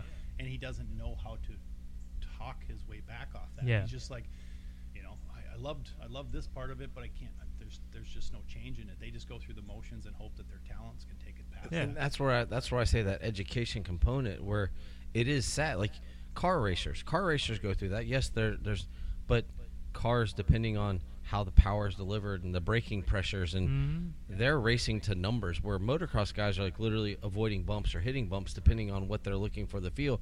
Car, race car drivers are driving off of a data sheet that they say you need to be 85% throttle at this point in the corner, and they're like, dude, I can't pick that up right now. I can't. I'm getting too much lean or Yeah. and they have to learn how to be almost testers in the cockpit and I, i've yet to understand why motorcycle racers are not that in tuned to that part of it Well, from a, a professional standpoint, I think you know, y- it, you give me a pro circuit bike, it's gonna be, it's gonna feel amazing. You know, it's a, but is it it's a gnarly bike. It's i'm not gonna like it you're probably not, but the the riding's like for me to ride it, I'm gonna be able to go out there and ride that bike. If, I might, there's gonna be things that I probably don't like about it. I'm not used to it by any means, but these are professional athletes. They should be able to. You should be able to pull them off a Lamborghini and put them back in a Mustang. You know, if you label yourself as, as a professional athlete, you should be able to ride any dynamic a bike. And but we've we've talked on this podcast before. Is I also think that they're getting way out of hand with these bikes. It's it's not an even playing field. Right. A- At this point, the the bikes are out of control when it comes to factory bikes. Like there there should be a set standard of how how far these bikes can be built. I mean, we got Pro Circuit that's putting double injectors in their bikes and pulling so much horse out of these bikes it's insane. You got Star Yamaha that builds one of the fastest 250s on they the fastest 250 out there. So and it's so secretive. You know, we we talk about this every week. I swear that it's so secretive. It shouldn't be. It should be a widespread, like everybody runs the same bikes, or you know, if, if Pro Circuit's got the the opportunity to have this technology, well then HBI should have that technology too. They're running they're running Cowies, so uh, to me it should be Cowie that dictates, you know, what these kids run. Um, but yeah, to, to pull a to pull a pro back down from a Lamborghini to a Mustang, so going from pro circuit to, to HBI is is a huge downstep. But I also think it's going to evolve them as a rider. Um, that there's it's it's so controversial. I So mean, it let- really is. let's take that back to, to billy here you do suspension are there components that you cannot get There's certain aspects of them that might be um, unique to the design, or maybe it's a bigger size. You know, uh, a 52 millimeter cone valve fork instead of having a standard 23 piston in it, it might have a 25. There's no right or wrong. It just happens to be what the manufacturer put there. But what I would touch on with the amateur side, and I've heard this before, where you know sometimes guys are like, "Well, man, if you gave me a pro circuit bike," and I'm like, to an extent, when it comes to some aspects of it. Correct. But I do the same even with testing. I do get pro teams that will approach us in, in different levels and stuff like that. And one, I ask them, "What's your what's your price point?" Yeah. And two, who are we working with? Okay. So I tell guys straight up, if a single digit guy comes into my shop, we have the potential of being on a podium. That means that there's going to be more work applied because we know that that athlete is going to put more work into it because of their craft. If you have a 20th spot guy, maybe a production set of forks that are set up correctly is what that rider needs. You can hand them that $10,000 set of pro circuit forks and Mhm. shock. Doesn't mean that they're they in their minds they think, well, if I have that, I can go faster. Well, if I handed it No. to you for a day, doesn't mean that it, it has to do with more being comfortable. Uh, perfect example, and, and kudos to Matt's team this weekend. Masterpool's bike looked great. Yeah. And I don't do his suspension, but the guys out in California that help him out did a good job. And it maybe was something that they stumbled upon. Maybe his stuff wasn't stiff enough for Supercross last year, but that setting worked great for that event. Um, Braswell stuff, same type of thing. There comes different stages where you need different stiffnesses. Just like when we approach Supercross testing, we know that what we start with at A1 doesn't mean it's going to end up in Atlanta because Yeah. the soil is going to change. Riders are going to get faster, they're going to get more comfortable, that kind of stuff. So sometimes we'll start off soft, we'll go a little bit stiff because the rider's like, I'm going fast. And then you find out they're really not going that fast. then you kind of teeler it back a little bit, and then you find a sweet spot. And then that's what you start with for the following year, as long as the chassis didn't change. Um, but that's just it. The bikes are so good; they're so technological. Yeah. I've heard Honda talk about this mapping thing with Jett's bike. You watch the drone footage of that start. I'm like, how is this possible? hmm It doesn't come off the starting gate like a top fuel dragster, but it's five bikes ahead Mhm. halfway through, and you're like, if you're a, if you're a physics major, you can look at his body and say he's not being ripped off the back like he's on a CR 500. What are you doing to that drivetrain that's making that thing make Yeah. such perfect power? Yeah. How do you, how do you? I- don't know how the next generation is going to be able to compete with that. I mean, I see a reason why most teams try to go 450 because you can just run a 450, detune it maybe a little bit, and it works. Good luck with the 250. I, I wish Matt all the luck with all the parts you're going to have to buy to make that fire-breathing dragon hmm out of a 250F. It's tough. It and really that's is. that's where we're at with our rider Rylan Munson. okay. Um, we sponsor a privateer rider. Um, we just made the news on that, but he's a 250 rider and he trains 450. Mm-hmm. And that's what we were talking about last night. Is where does the the cost come in? Or, you know, where where does the funding come in to build that 250 to make it competitive? You know, to turn it into a fire breathing dragon because you have to do it. Yeah. dragon. Yep. Yeah. You know, and not buying a new bike every week because you're just totally dismantling the thing every time you go out on a track. Mm-hmm. And he, you know, he brought in his perspective that he likes to train 450 just because of the cost Yeah. Of just running a stock 250, and he ch- changes bikes every year because of just the sheer hell that he puts that 250 through. So it's when you were saying about what what do you think suspension is going to evolve to in the next you know the forthcoming future you know it can only get so advanced but can it? Because look what they're doing to these bikes. They're they're turning everything so technical that it's literally all computerized. I mean um, They're mapping the starts. Yeah, they literally have an ignition. Hit this. Hit this RPM. The bike won't go in. It's like the uh, retarder when a pit lane limiter when they go into the races. Yeah. And they literally come in full throttle, and all of a sudden you hear the car going. "Brrrr." Well, they're just on the rev limiter Yeah. because they can't go any faster. And that's what they're doing to the start. And all of a sudden it's like his bike's dropping into that slot, and he's gone. It just well, guess what? I can't buy that for Rylan. No, and uh, uh, Rylan can't buy that for Rylan. Yeah. Like that's that's the kind of thing that the sworn secrecy that nobody's ever going to know what's going on with that bike. But I think that the, these bikes, suspension, motors, doesn't matter. They're going to evolve more. Yeah. You know, we we they come out with a, an EFI bike, and we were like, dude, that's the coolest thing in the world. So now you're riding a 250 that felt like an old carbureted 450. So next thing you know, we're like, oh, they can never make a fuel injected two stroke. Well, sure shit, they did. Yeah. You know, now we're mapping bikes on computers, Yep. and you, you, you think back five years, well, that'll never happen. Here it is. So Well, it's like you talked about MotoGP. I mean, the road versus the dirt. Mm-hmm. MotoGP, they are those bikes now we have lockdown four starts. Yeah. That bike hydraulically Lowers. lowers, they take off, it rises, they hit a certain corner, there's this pressure, there's they go to this corner and, and I'm like, if they can do that on the road bike side, what's to say they can't do it? We all know the first turn at Glen Helen is Talladega. Well, I can pretty much map my bike for that. I can map my bike to go up the hills. I can I know the bumps change, but the pressures that they may feel. So But it's a small scope I would touch on. So if you're looking at road racing in general, when you're talking about all those different applications, it's all very um, low speed situations.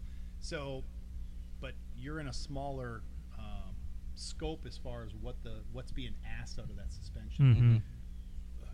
Can you imagine what's being asked out of a suspension to squat off of a start and then have weight transfer in a corner? And then, Yeah. by the way, I just launched 50 feet down the hill, and Yeah. I've just came into braking bumps that are the size of Yep. concrete markers at a parking lot. it, Yeah. it would have no idea what to Yeah. you know there, there'd have to be an algorithm involved to Yeah. make that happen and that's it's almost physically impossible to do that but as a suspension guy do you see a an automatic hole shot device ever being in, implemented because we got the hole shot devices that you know we auto lock or manually lock down right now but could they ever bring that into an automatic standpoint because you know you disassemble these Yeah. things Uh, I mean, I've looked at the technology they use on BMWs. Yeah. So they have self-adjusting handlebars, and Mhm. I've asked WP, "Hey, can we apply this? This is a 43 millimeter fork." Yeah, it's just you'd have to source the parts a little bit Yeah. differently and stuff, and then you have to find an application or a, a market to sell it in and stuff like that. Yeah. Um, you talk about technology, and I don't mean to laugh at people, but years ago, I was getting so frustrated with some of these 50 dads and stuff Mhm. like that. And I told one of the dads because they were always wanting to protest the dad and stuff like that. And this was probably 10 years ago. I said, Do this for me. I said, Take an old cell phone charger, cut it off, and stick one of it in the crossbar. And then come up to the starting gate, plug your phone in, rev it up a few times, scroll Instagram a little bit, and then rev it up a little bit more and unplug it. And you watch the 50 dads just lose their minds because they think there is something there Uh, that's not there, but that's just it. It humbles them at times, Yeah. but they think. I mean, I've I've gone underneath buddies' PWs and turned clickers that don't exist. Watch all the fifty dads go, honey, go get me a screwdriver. yeah we got to do this we got to do this. Are they locking down? Please tell me they're not locking down 50s on the line. They have hole shot There devices is- on Uh, 50s. 60, 65s, they do. There's that. Yeah. there's 50s with Yeah. them. The No. seniors. yeah, Co- Cobra seniors and KTM Oh, yeah. seniors. They're locking them down. Yeah. Yeah. Wow. Okay. I'm not a PW dad or or a Pee Wee dad, so like all that Listen, is. I will tell you the the PW class is probably one of the worst classes you'll see for all of the stuff that he's talking That's about. why they. That's why most PWs get sold and bought usually the week of Loretta's because if Yep. you're, if let's say you're aging out, that's your job to go and buy that fast 50 that just. I laugh when I watch a PW going down the start straight at Loretta's, wheeling through foot deep mush, and I'm like, that bike won't do that in a parking lot. Yeah. How is it doing right now with a 70 pound kid Yeah. on it? Yep. Yes, they've done everything physically possible that motorcycle to make. Yeah, and I will like I will tell you our P Dub is not a stock But that's all you have to work with. But you're and- not you're not going to blitz a set of whoops with a PW. No, you're so you need to get out front, and that's why I would say like when you talk about like the race engines and stuff, that's just it. I think Caden, like a, a- someone like Caden's ability, he's a good supercross rider. Yep, he's got a lot to learn at times. He didn't come from that background, but he needs to start up front for him to get a feel for that. Yeah. If you're Mhm. fifth to tenth, guess what? You're taking trash lines. You're taking risks trying to jump. You're trying to block people. You're being ambushed from behind. You're eating It's- roost. You're I eating mean, roost. It's not a fair assessment. So if you could start up more toward the front, that's where that ability of that fast motor comes Yeah. into play. but like I said, I think some of those some of those guys would it would do them good to be on a slower bike and actually learn their ability and not the bike's ability. Yeah. Yeah. But, oh, yeah, it's- that that amateur side of it that that's been from other podcasters who have said, how do we know actually how fast some of these kids are? They're on the best bikes. They don't know actually how fast they are, and then they come to the pros where everybody's fast, Yeah. and all of a sudden it's like I'm 15th or 20th. Yeah. And what happened? Yeah. So I got a question for you, Power Band Racing. Mhm. You're you moved down here. You've made the jump. You are a true entrepreneur. who are we working with? Are, are there people that you're working with that we're allowed to know, or are you behind the scenes secret in all forms? I know off road. I've heard your I've heard your name some. Yeah. Um, uh, love to love to know who you're who you're working with. If you're allowed to say. At the end of the day, I mean, we're we're just a nine to five business that loves helping you navigate through a problem. So whether or not you race for X, Y, and Z team, or whether you're a 50 dad, every day is just navigating a problem. The toughest part with our industry is there is turnover at times, but you know, for like for our product, we are known for our WP stuff. So you'll tend to see more of the Orange Brigade kids running our Mhm. stuff. Um, it's not that I don't do Kawasaki 85s. I've done them in the past. I've manufactured linkages for them. I've done everything, but it comes with trends. So if you think about a Kawasaki 85, maybe some people are more like, oh, I ran uh, Pro Circuit or something like that. Um, just like I have a good product for Yamaha 85. There's just not a lot of people that run Yamaha 85. Yeah. So, so it has more to do with, you know, just the market share and what you're really going after. Uh, we've actually gotten away more um, away from the youth model stuff, just because there was such a demand for the big bike stuff. Um, so, I like the fact that we're regional, we're national, but we speak suspension. We have an understanding of suspension. I love doing shows like this. I love doing workshops. You can't bullshit your way through this type of stuff. Correct. You can read a bunch of articles and pick up a bunch of catchphrases because you heard so and so's podcast and he's talking about this and fumble your way through it. But I don't have, there's no mothership above me. So I started this business when something even today we had a shock that had an issue out testing and stuff like that.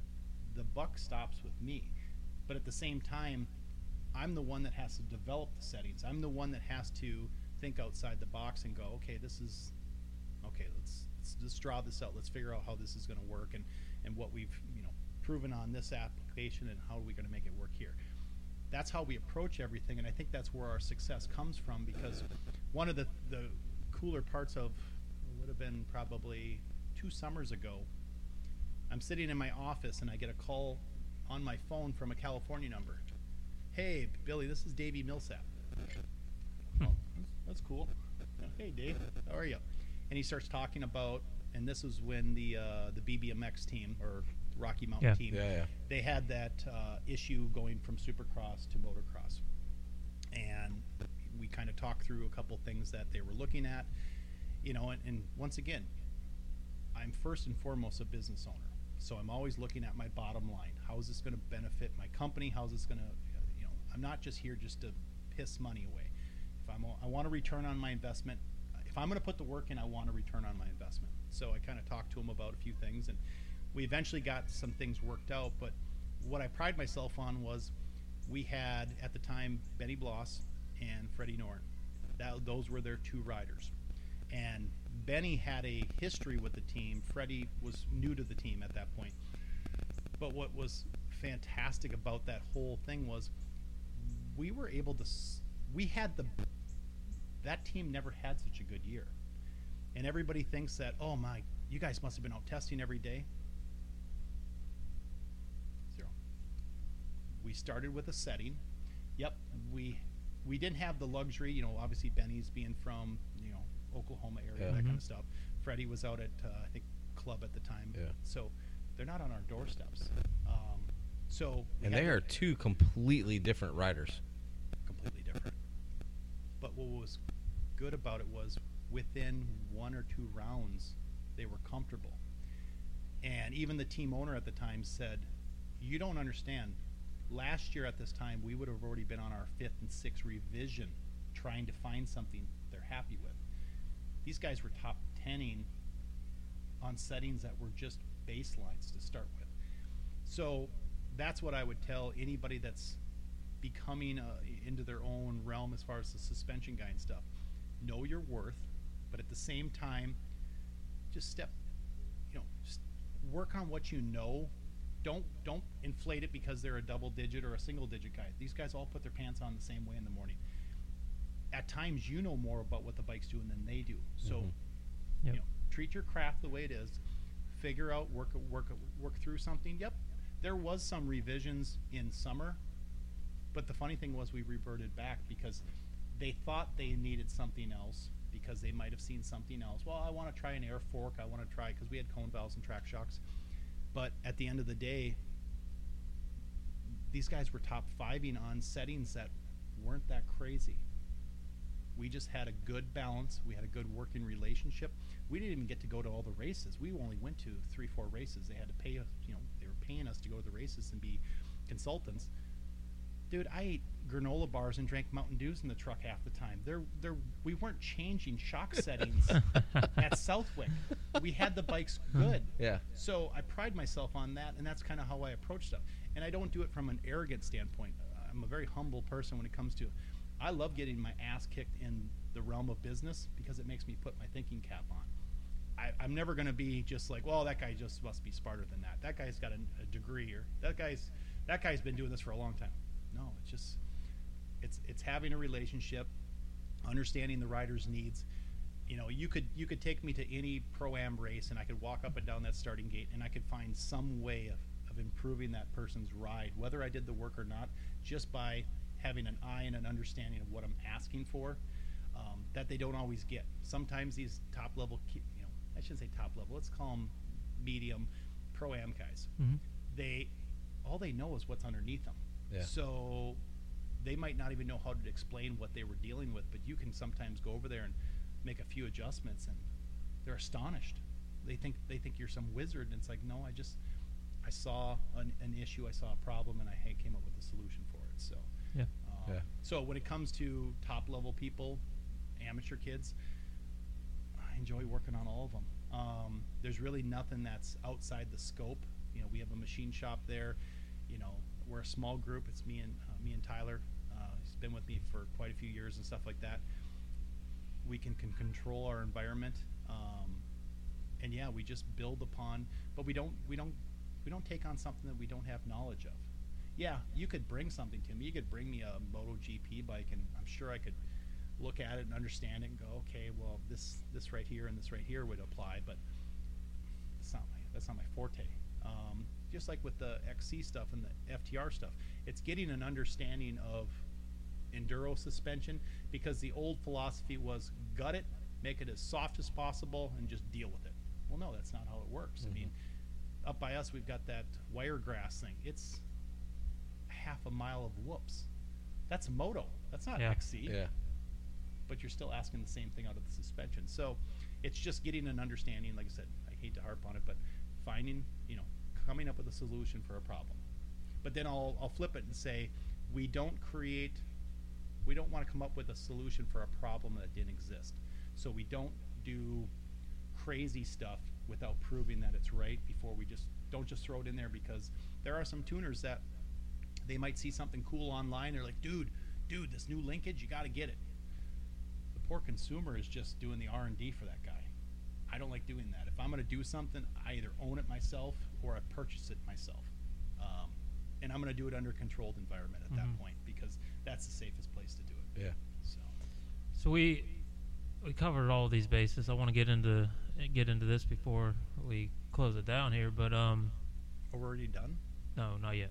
But we talked about some workshops. Uh, you and I Yeah. talked on the phone. So what do you what do you have coming in the future? So this Saturday, we're actually doing one of our first workshops um, at our shop in Tavares. It's uh, specific for a certain group, which was the FDR uh, FTR group. Um, no affiliation with the FTR themselves. It's more just Yeah. you know, focusing on. you It's the title of the organization. Yes, yeah. yes, the plaque people. Um, so we wanted to come up with some way because we field calls all day long. We get guys, hey man, you gotta gotta come out here next time, and this and that. We try to navigate through that stuff, but what I'm finding is I have the ability to get people kind of one on one and and work through things that we've always field calls. You know, somebody will call up and say the bike does this and this. So what I'm doing is just turning around and telling you what I've been told is a problem. and I'm just trying to help you navigate it. And for like a workshop like that, that's going to be like a two, three hour workshop. You might say that's long. We could go four or five hours if you really wanted to. We just have to kind of tailor it to understanding what things are, where they're located, what they do, and how to improve your day. I mean, that's that's kind of the catchphrase I'm using is you're just getting the most out of your day. Of you know, Mm-hmm. if you are prepared when you go to the track, you're gonna have a great day because you know you've done all the te- steps. You've got a logbook. I joke with guys, get a notepad, get something.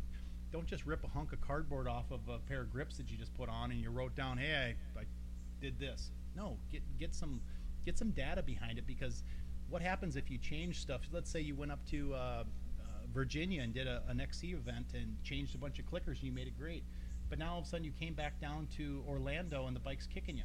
Well, did it magically turn itself back?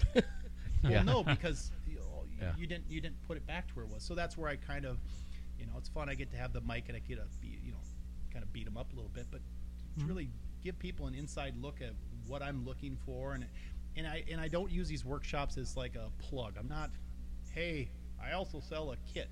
That's not what that's about. I'm not there to bash anybody's stuff. I'm just there to help you navigate through an understanding of it because the more that you understand, the more you can relay to me, the more you can your son or daughter can relay. So it just it it, it speeds up the process of solving problems. Um, and then you know, so we're starting to do these workshops and stuff. We've done them at tracks, which are a little bit different to do, but still the same philosophy. Just this one's going to be at our shop. You know, and the other thing was, and I'd been thinking about this for a while, and, and as you can tell, I'm, I'm passionate about suspension. I love every aspect of it. I love, and I'm still, you know, I love love to learn, but I do love to teach.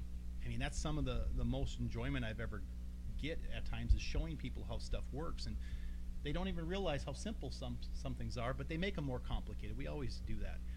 But I thought about all these guys that, God, I just I wish I knew more about suspension. I wish there was something like that. And don't get me wrong, there are there are companies that do offer schooling, but they're schooling based upon an understanding of their product.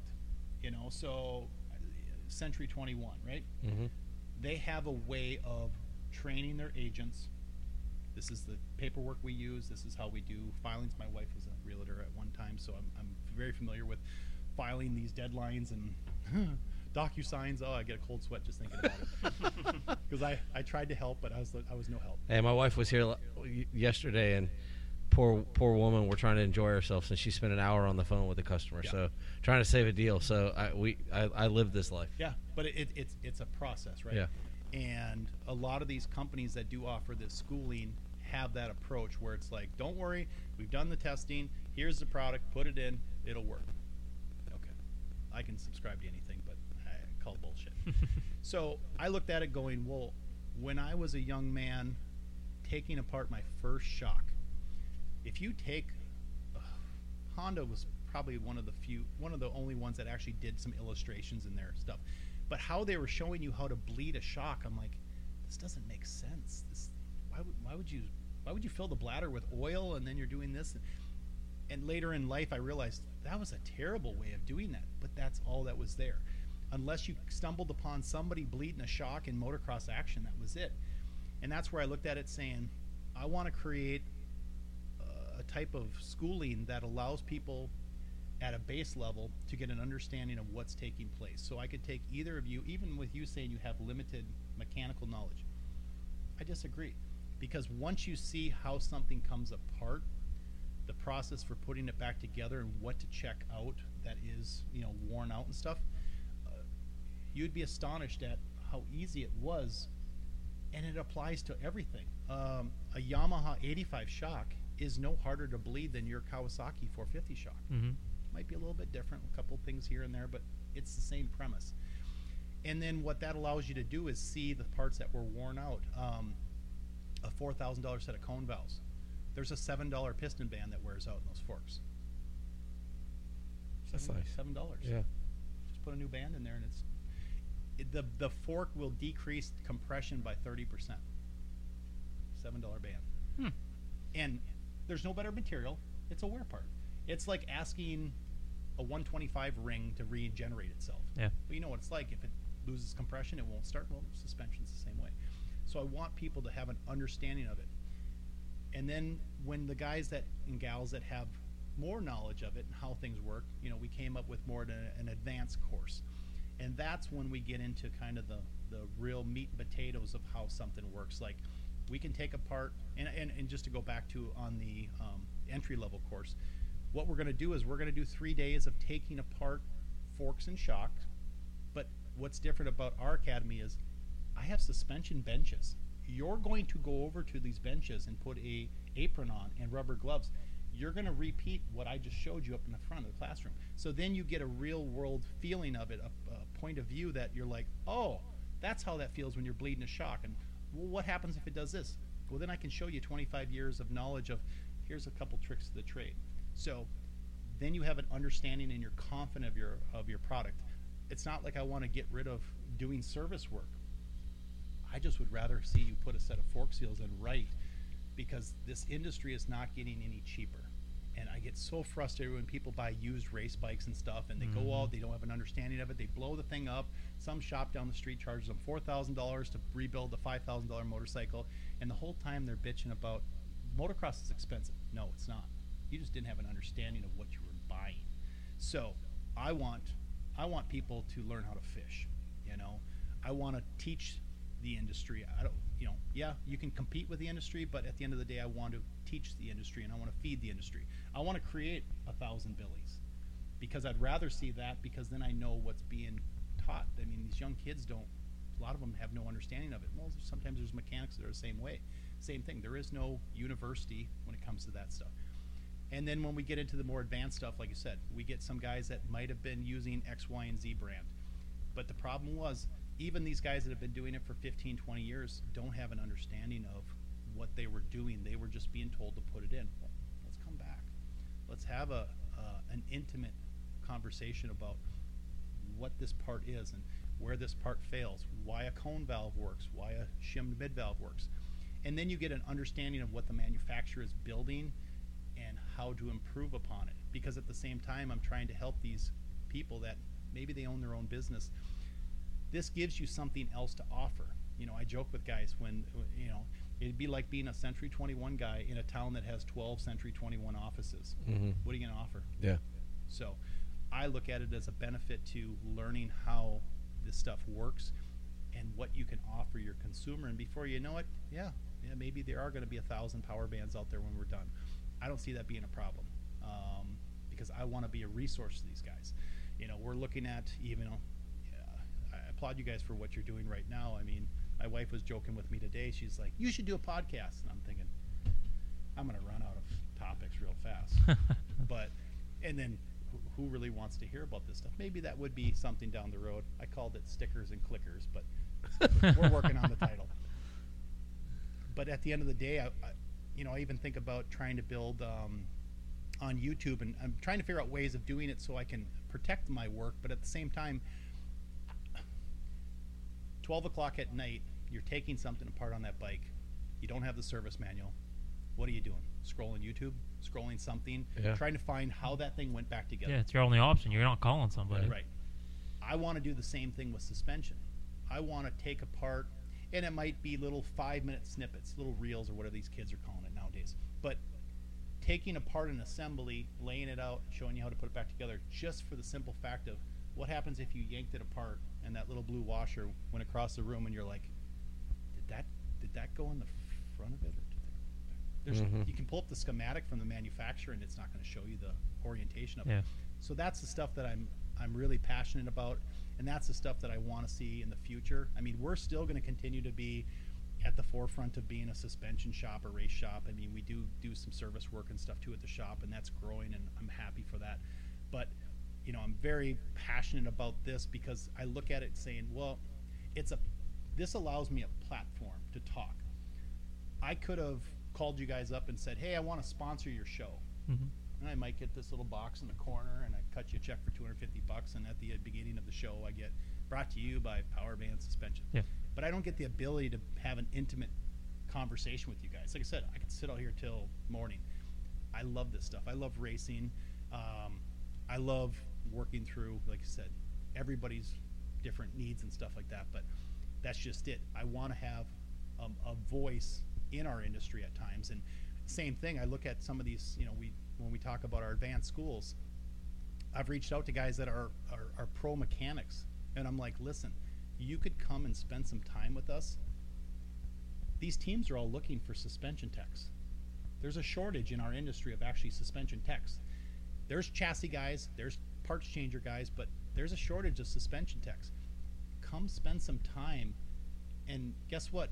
Maybe we can help you, you know, climb that ladder a little bit because you'll become more comfortable with tackling these different things. So I'm trying to be much broader with what we're doing and sharing of our info and and there's nothing the more I share the better it gets and the more questions that get asked and that's to me is just a database. You know, I, I take what people say and I've got a good memory for remembering conversations and, and different scenarios and like you said, I can have a Chase Sexton come in my shop and we can have a conversation about what his bike's doing. the same time, a 65 rider can be talking to us and we can have the same re- conversation. Yeah. It just we just we're just applying the, the Yeah. the things a little bit different, but that's what kind of we're all about. And said, that's kind of the path that we're taking with it and stuff. So yeah, the suspension academy that's going to be something that's going to start in November, um, and we're going to try to run that through as a three-day course at the uh, at the beginning, and that way, if anybody wants to do the full course, they can run it all the way through. It's pretty much going to be leading up to the mini O's. I kind of Mhm. put it at that date more for simplicity. I knew most people are going to be traveling down and stuff, Yep. so and we're getting people coming from Massachusetts all over the United States. So That's which is- and we're going to be a small, intimate group, 12 people and less. So, um, yeah, I just I'm I'm enjoying this. I'm enjoying Florida. I'm enjoying where we're at as a company. Still navigating the economy like every other business. You know, I'm trying not to stick my neck out too far. Whether you're doing construction, maintenance, Yeah. real estate. If you just keep doing a good job and listening to your customers, you'll be fine. Correct. It's the guys that I always tell tuners this. The the best thing you can do for a tuner is call them and say how things are going because you give them a false sense of security when you don't call. Yeah. If you if they never hear from you, the tuner thinks that they walk on water. I don't I don't necessarily like bad phone calls, meaning that something wasn't what somebody thought, but it shows uh, as a business owner how I handle things. That's what really defines my business. Yeah. some of these tuners don't have that because they might be doing it on the side you know they have limited knowledge that kind of stuff and that's fine. We've got a lot of tuners that are out there. All i would tell people is when they when they're trying to find somebody to do their suspension have a good conversation with them. Don't pick them because they're your buddy. That's the worst thing you can do. And i had that years and years when i was a young business owner. I had people that were my friends and it didn't help me Because sometimes it, it actually abused the situation because um, you were just kind of at their whim and at their disposal. We get guys all the time, hey, I want to test. And it's so funny to hear that because going back to the Butler team, we tested very little, if not anything. We did a lot of stuff at the track and just fine tuning, but these people think that, and it's a lot of the young kids that are coming up, they think that testing is a word that needs to be applied in their program. And it's like, I try to tell them, we test to solve problems. If there's something legitimately wrong with the product or the setup, that's a reason to test it. But we don't test per se just to just to test because then you just start going down rabbit holes and stuff. So Yep. you have to give them a good baseline and say it can either be this or this, and then we'll humor different things in the middle. But we have to have a base for it because we can't go week in and week out tearing stuff apart and saying, well, it was good this weekend. No, most motorcycles you should be able to ride with an exception weekend to weekend. You should be able to go from Dade down to Moto Bros out to Orlando MX, maybe adjust a little bit, maybe. But if it's 80%, it'll be probably pretty good everywhere. So I would tell people that don't overthink it, um, don't overtest, but at the same time, if you, you know, if you have no reference, I mean, if, if somebody has a problem with something, go throw a leg over somebody else's bike like you did. That gives Yeah. you just a fresh perspective of it. And I, I think the testing, I, I think we say what we hear, and in the pros, what are they doing? They're always testing. Oh, we tested this this week. We te-. so I think there's also that. That's the phrase. The hype. Yeah. Yeah. Well, and their That's the and their teams, they have budgets. You know, that's that's the toughest part for guys like uh, Matt. They're trying to get to a point where they can fund this thing, right? You're racing against American Honda. Yeah. They have a budget. They don't need to make a profit. They have no Mhm. product to sell outside of their race team. So they're, you know, Roger DeCoster is expected to spend X, Y, and Z to go racing.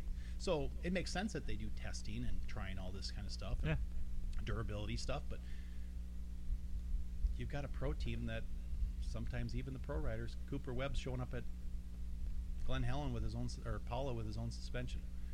That tells you that even those top teams don't have it perfect. Yeah. So, Yep. so Matt, Matt's on the right path. I applaud him. I've reached out to him. I mean, I kind of just mentioned to him, you know, after I heard about what he's doing, I said, hey, if I can be a resource, great. Um, I like to advise just as much as I like to do the work. You know, sometimes it's just a, you know, I know David Braswell. I've worked on Caden's bike since he was on a 50. So Mhm. it's more about these relationships and trust. You know, knowing that we can have a conversation of things aren't always perfect, but we can always work through those problems and, and come up with solutions and not just, you know, I'm not trying to ever blow, you know, blow smoke up somebody's rear just to get their stickers on their bikes. That's I could care less at that point. Yeah, it's fun seeing your bikes on the starting gate, but it's more about how, what got you there on Yeah. that starting gate that, that tells the story. Yeah. So No, it's awesome. Actually, I was going to ask. That was one of my last questions. Was what's next? And you just you just told us what's Answered it next. all. Yeah. Yep. So I do have one technical question left, and, Go I- it. and this is one of those. I'm going to be doing some enduro stuff next year, and there's potential. I'm going to be on a sand tire, paddle tire one time, and then I'm going to be on a mid tire, and I'm going to be running Moose.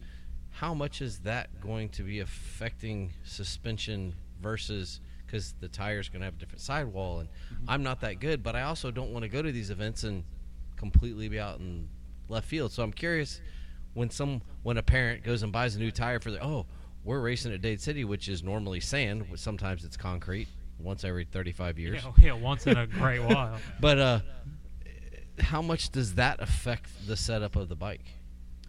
Uh, I would say that it has an effect on the bike, but it shouldn't be something that you can always reference back, right? So, if you have a setting that's working for you, let's say you went there last weekend, you had no problems. All of a sudden, you've got these new Kenda tires, or somebody gave you this and that, and before you know it, you're, oh man, the bike's knifing on me. It's doing all this weird stuff. I always say, what changed? What what changed in your program that made it do this and this and this? So, yeah, I would say get a feel for it. It's it's it's tough with some of those products because, like you said, they're going to have so much carcass moving and stuff like that. Some Pirellis have a stronger. Mhm.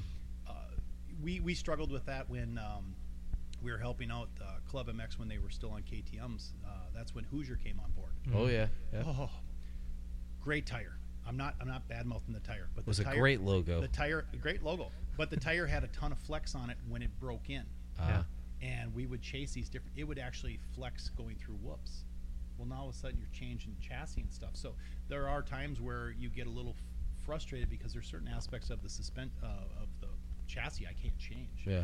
um, all i can do is improve upon it. But to your extent i would just say is just just do your own testing. Say okay well i did this and and the beauty of it is you can, you can always take it back off just to see if that changes it and stuff. But you know you don't know until you try it. If you if you've never had your forks pushed all the way up try it sometimes. Do it under a controlled environment. But you can always reference back and say well was it better and worse? I mean you can talk to yourself about it. It's Mhm. kind of a weird conversation but you can say was it better or was it worse? Yeah. but we just don't do that we jump on it ride expect it to be good there are times where, too where you've seen some products that are out there that actually didn't make the bike any better um, that's a struggle too especially if it's oh my my sponsor gives this to me I don't know to tell you. All I can do is tell you that it didn't do it before, but now it's doing it. You know, Mhm. sometimes we get uh, riders get sponsored by a triple clamp company or engine hangers or another good one. Mhm. We've had super mini riders that tried and true, had everything tested, everything worked. We went from event to event to event. All of a sudden, these titanium things show up and they bolt them on their bikes, and they're like, "Man, the bike's knifing. It's doing this. He's he's feeling like it's kicking in the back." And what changed? Well, so and so sent us these engine hangers put the stock ones back on and tell me if it changed. Yeah, stopped doing that. Okay. And, th- and that that's to me is nuts. That the I, I, I listen to some testing guys, and I'm sure you deal with riders. I am amazed that a rider can feel a millimeter change or a torque spec change in an engine mount bolt or tit- that to me is absolutely astonishing that this everything kind of works together. I love And there's not a guy out there that I do not like when it comes to testing. The only thing that I see sometimes that is a slippery slope is when people start getting sponsored Yeah. by certain products. Um, that's where I have a problem. I mean, we struggle with that sometimes in our industry because there are bigger players that are out there that can spend money, they have influence, that kind of stuff. Um, as much as I would love to keep some of my riders, sometimes it's out of my hands. You know, they, they move up to X, Y, and Z team. There's nothing I can do about it. Even though I'm fielding phone calls throughout the summer from that same rider's dad saying, We're struggling. Is there something you could do? Hey, would you take it apart and just look at it? There's people that have influence. Well, products can have the same thing, you know. Um, like you said, you go out to California, everybody's got a longer pull rod. Why? Why is it? Why does everything in California have to have a pull rod on it at times? Well, it might just be because of how their chassis are set up out there. You know, you ride Glen Helen and Pala all day long. Maybe that's why that is. Um, I get very frustrated with magazines, and maybe you can, you know, agree. Why do we always test bikes in Cali? Yeah. I seldomly Oh, yeah. see a Yeah. motocross action that is taking place in Kansas or Maryland. Go somewhere else where there's some different soil. I don't care about Glen Helen. It, it doesn't apply to me. Yeah. So it doesn't apply to the rest of the world because there's a lot of people that will never race at that track. Um, California setups are very tough to set up for suspension. When you talk about different uh, types of setups, California has kind of a dead feeling where you know you're almost like you're bottoming out, jumping into a corner just to keep the inside rut. That setting rears its ugly head when those guys get to Loretta's. You see the California kids at times will struggle. They figured it out in the last few years, but there was times where your top amateur kids that were on top of the world that come out of the West Coast couldn't ride their way out of a wet paper bag when it came to Loretta's because they didn't deal with that soil. Yeah. So that's just it. I want a fair assessment of the product, how it applies, and it can't always be perfect. Just like I could send a suspension out the door, and I try to have it as close as possible. But uh, even I'm a mortal. You could put it on wrong, and that's where we we, we document fork height. We do sag. We do. I can do a lot of pre-measurement stuff. I'll still get the guy calling up saying, "Yeah, it's it's doing this," and I'll be like, "Where's your fork set?" I don't know.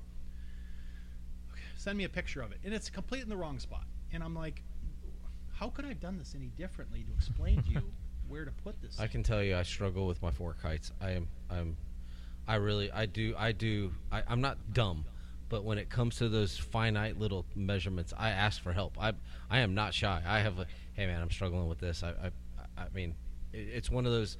But I understand at the level you're dealing with most of the time, these kids, it's their life. Yeah. They should, should have it. You know, I, they should recognize it and and that's where we try to educate. That's when i'll do like the workshops and stuff and i'll i'll i'll, I'll literally pause on that and say whether you're on a 450 or whether you're on a ktm mini this part where the tube touches the cap is zero.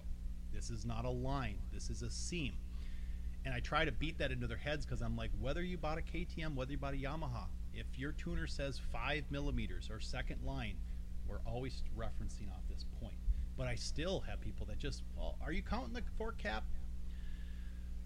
see, I how love can that. I how can I word this any different? Because Yeah. I want to see the most out of it. Because that's the problem. Your first experience with my product is wrong, but I didn't have a, a fair shake in Yeah. it because I didn't bolt it on. I'm not Yeah. I'm not the local guy. you're not shipping the bike. I can't ship the bike. And it's funny how many times you, funny you say that because I get people all the time. Do you got to have the whole bike, sir? You're in Pennsylvania. How are you getting How are me you the getting whole- it? Yeah. I don't. I Yeah. don't need you to sit on the bike, and maybe in some people's world, but that that works. But uh, you know, that's why we do the testing. That's why we have as much data, so we can always try to replicate as best as possible. So, Good. uh, yeah. Um, before I forget, for one of your viewers, Oh, we have a certificate for a free revalve.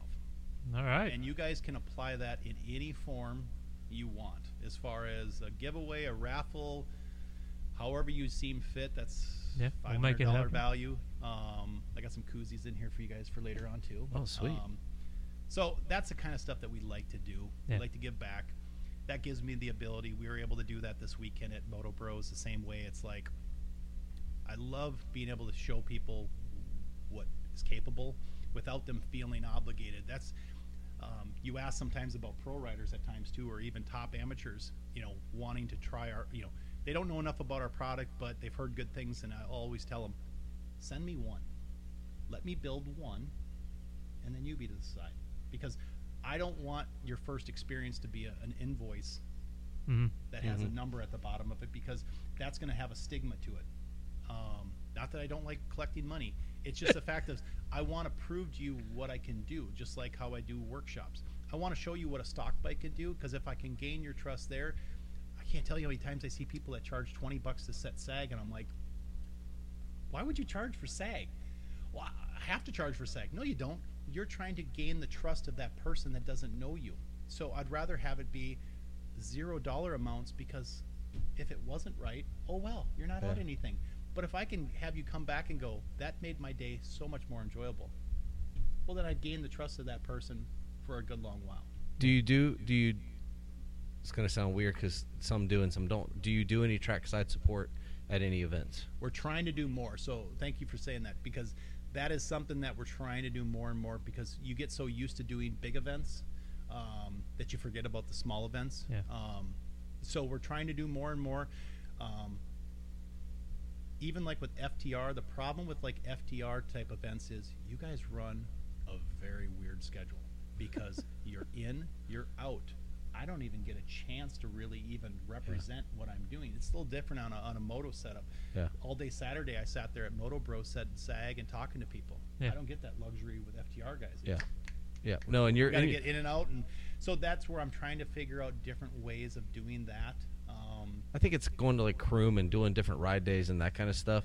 Yeah. And I was more talking about the motocross side. Say even just hitting local Yeah. local races. even even though I'm the off road guy, I, I was thinking more because I was basically I was throwing that out there to say, come talk to him. He's a personable guy, yeah. and, and that's what I've recognized tonight. Just sitting here, it's like, yeah, just like come talk about it, and he's not taking money out of your pocket to ask questions. Right. And and we're a free resource. I mean, that's that's a part of like the workshops. I mean, I tried to harp on everybody this weekend at the, you know at the event. I'm like, you you talk about how you know us tuners are you know wizards how we do something. I'm standing in front of you for free for three hours. Pick my brain. Ask me any question Yeah. you want. I would rather get you the right information than have you walk away and be like, "Well, I wish I would have asked that question." Ask it. Yeah. I'm gonna I'm gonna give them my information because there's nothing proprietary that I'm gonna tell you, and it's not like we're gonna get into some nitpicky thing. But you know, even down to like some people are like, "Well, you don't give everybody the same settings." If you if you wanted X, Y, and Z guys settings, I'll put them in your bike. They might not work for you, but I don't hold settings back. Why wouldn't I want you to have the best of the best? I'll let you have them. Good good luck. Yeah. Yeah. Yeah. No, I think I think that's awesome, and that's what I was that's what I was referencing is, if you if you see if you see Billy out, if you see the power band van Or out, if you s- Yep. or Tyler, if you Yep. see them out, ask them, and those are those questions that as a dad, that you may have a question, and it may just be putting eyes on it, like when they go, hey, what what time's your kid gonna ride? Oh, okay, well let's go watch, and Yep. you can watch it and see like, oh, you know what, it's actually he's hitting that bump, Mhm. or there might be something, and ask those questions because one, it's going to give you peace of mind, and two, you might learn something, and three, you might find a vendor that you can then rely on, and not, and you don't have to worry about it. And and surprisingly, I watch everybody's bikes. I don't care if they're my stickers or not. Yeah. I watch. If you see me on the fence, I'm watching everyone because at the same time, I want to see what everybody else's stuff is doing, whether it's stock or whether it's modified. There's been times I've tracked people down, going, "There's something wrong with your bike. I don't want to see you get hurt. You sound Your like shock is blown out. You should." Please bring the shock. to me. I, I would rather see that than have you have an issue because it's like, Yeah.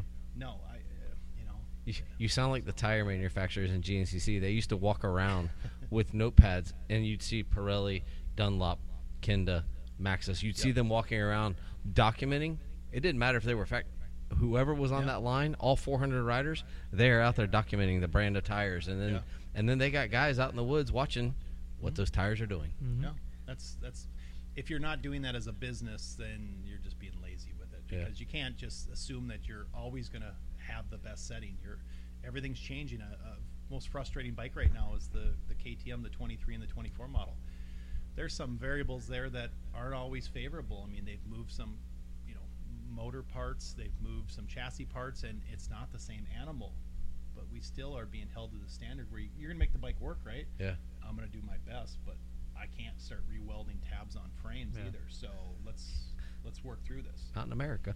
Yeah, Nope. Only only in Moto, MXGP you can do that, but not here. absolutely. But no, I think that was that was educational I, for someone that's suspension dumb, and some people would say motorcycle dumb. I, I got a lot out of it, and, and really enjoyed the the the candidness and and and just the education part of it. yeah. Yeah. I mean, we could do this all night. Like, Yeah. I, Yeah, I don't think you want to edit that. I, but I could do this all night, but yeah. So, for a listener standpoint, obviously we got to cap it at a certain point, and we're But- pretty much at that But point. we're gonna but- we're gonna come up with something on this. come yeah. So um, that's awesome. This is gonna be fantastic. We'll do a giveaway here probably like next week or something. Yeah. Yeah. And, And, if you've um, got, and, you know, and I always tell guys, if you've got, you know, people that are in your inner circle, you know, the gentleman, uh, the young man that was on the other night, you know, uh, I, I, I might not do his stuff, but don't feel like you can't reach out. Yeah. You know, and and I, I'm not one to go and try to scoop riders away, that kind of stuff. It's just I enjoy talking about this stuff, and if I can help, you know, your listeners, that kind of stuff. I mean, pick up the phone, send me an email. Uh, don't Instagram DM stuff. I, I don't always look at that stuff. I try So- to, but I'm not that guy. Where can people find Yeah. you? Yeah. Uh, so uh, shop number, um, which I'll I'll give you guys and stuff like that, Yeah. or sales at powerbandracing.com. That is my desktop. You, you send an email, it comes right to me. So if you go off the website, that kind of stuff. Uh, all of our school stuff that's on our website too. Um, we're gonna try to do more posting stuff. You'll start to see more reels, that kind of stuff. I'm trying to be like the kids. I just I'm an old dog. It's I, hard. I understand. I am battling that right now too. I got you completely. Yeah, I know it's the new age and stuff, and that's I mean maybe that stimulated me to do more with this type of stuff and get get better at talking and stuff. Yeah, it's it's it's a hard realm. Um, I was never a talker, but I'm now full blown with this. Like we're talking, we're on TikTok, we're Yeah. on Instagram, we're on Facebook. You know, the the whole nine yards. It's it's difficult to keep up with it all, but um, that's the But, generation. it, but it's needed. I mean, uh, there's there should be a limit of this information that's out there. Like I said, you guys are doing a great job with you know bringing attention to you know Florida and all that kind of stuff and the motocross, the XC scenes. I mean, we need more of that. Yeah. You know, we need more of that than kids doing stupid stuff on the internet. You Yep. know, and and getting likes and clicks and stuff. It's like we should be, you know, feeding our minds with Information. I mean, I, there's nothing better than a podcast that you can just put a set of earbuds in. I mean, I listened to you guys' hour and a half drive down here. I mean, I was listening to your program and, and taking different things from how you guys do it. So we can all continue to learn, and Yeah. that's just it. Share and not be afraid to share. That's the other thing. Like you said, it goes back to the pro racing. We- Everything shouldn't be so backdoor. no. You're la- I, you laugh about that, and we talk about sharing, and you talk about using other. I'm actually in my in my business podcast that I do. One of my goals is to sit down with some of the top agents in our area. And tell them, "Hey, this isn't competition. I want to know what makes you so good I agree. because you're good. You're you're good, and Yeah. you you're doing a great job in this industry in this area. Give us some of those tools that you're using. I'm I've got my ways. Yeah. I'm not here to. Com- yes, I'm competing, but in the grand scheme of things, you might be teaching someone else, and our whole job is to build. And guess what? If two people see two people cooperating, all of a sudden they're like, "Oh, Mhm. okay." So I think it's hilarious that you talk about that because I'm actually battling that right now. I've, I've got a couple superstar agents that I need to sit down with, and it's like. I've got to approach them the right way because I'm not competing against you. I want I want to give you press. Like I want you. You're getting free press from me. Yeah, what's that saying about ships rising? Oh, yeah. I mean, Yep. that- that's Yep. the that's the philosophy you have to have, and that's just it. And and and uh, yeah, if I can kind of circle back on that someday too with with other suspension guys, that's just it. We all talk. We all talk about our struggles. We all talk about you know, you know things that we're having an issue with in the industry. Something's back ordered, that kind of stuff. We're always talking and stuff, but. Yeah, we might not always do stuff the same way, but we all want the same results Yep. and stuff, and that's just it. You should be able to spotlight people and say, "What are you doing really good in North Carolina?" You know, Yeah. w- w- Yeah. you know, give us a little, you know, because I think that's that content thing. That's what people are so hungry for. Is just some substance. And you know, everything out there just seems to be a five second fizzle, and it's like, no, we want substance. We want to see what what else Yeah. we can get out of people. And if you're good enough, you're not scared. Steve Matthes has every major moto media person on his podcast because he's not scared Yeah. of of I- being. I got a little problem with steve Yeah, it, but it, it's it not. Was a- it was more about making fun of our name, but that's a diff- we we worked that out. so. hey, but there was a whole joke, not with you guys, but there was this whole joke about making sure you put the yellow power band on, and the. I mean, there there is a joke about that in, in the industry, not just not with you, but I love it. I love it. You know, you know, when somebody keeps saying something over and over, I'm like, keep saying it.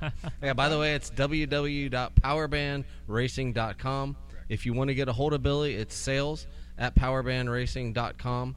And uh, we're going to have that giveaway for the revalve, and we look forward to learning some more. Maybe one of those things, we've had a couple guests, it's like, we might have to do this yearly just to kind of. Uh, you know, Keep it- up. you know, and depending on when you guys come through, obviously you go up to Dade City and stuff like that. I mean, if there's ever a time you wanted to come and, you know, maybe leading up to Minneola, Yeah, something like that, check I'd love it to out. do that kind of stuff. Yeah, yeah, Um, yeah. With the FTR guys, I mean, we we've got that workshop this weekend. We still have a couple spots, so if you've Okay. got guys, I know obviously it's a little bit of drive from here, but you know, for that event, you get me for two three hours. You know, so that's that's something they might want to look at, but that's just it. I'd love to revisit this thing. I mean, if you want to do something when Supercross starts, that kind of stuff, we can get into conversations of about the trash, you know, dumpster fire that Supercross is starting off because it's it's always going to be changing and stuff like that. And um, yeah, I mean, there's always going to be something you can talk about when it comes to that, or Yep. you know, something about a new model, that kind of stuff. That's that's always the tough part is just trying to figure out how to to word it to people that Yeah. Keeps Yeah. them engaged and stuff like that. No, we'll, we'll, and we're we're we're we're learning that process as we go, and I think we're getting ready to jump into the deep end here. That's what I'm, I'm excited to hear what that is. yeah, and uh, it's going to be fun, but it's it's something that we both have always wanted to do, and balancing our own lives with doing that and helping. Yeah. It's kind of like you help people chase their dreams. Yeah. That's all we're doing. We're chasing a dream at the same time helping someone chase a dream. Yeah. Correct. and, and you're it's just like- passionate about it. I mean, I can Yeah. see that.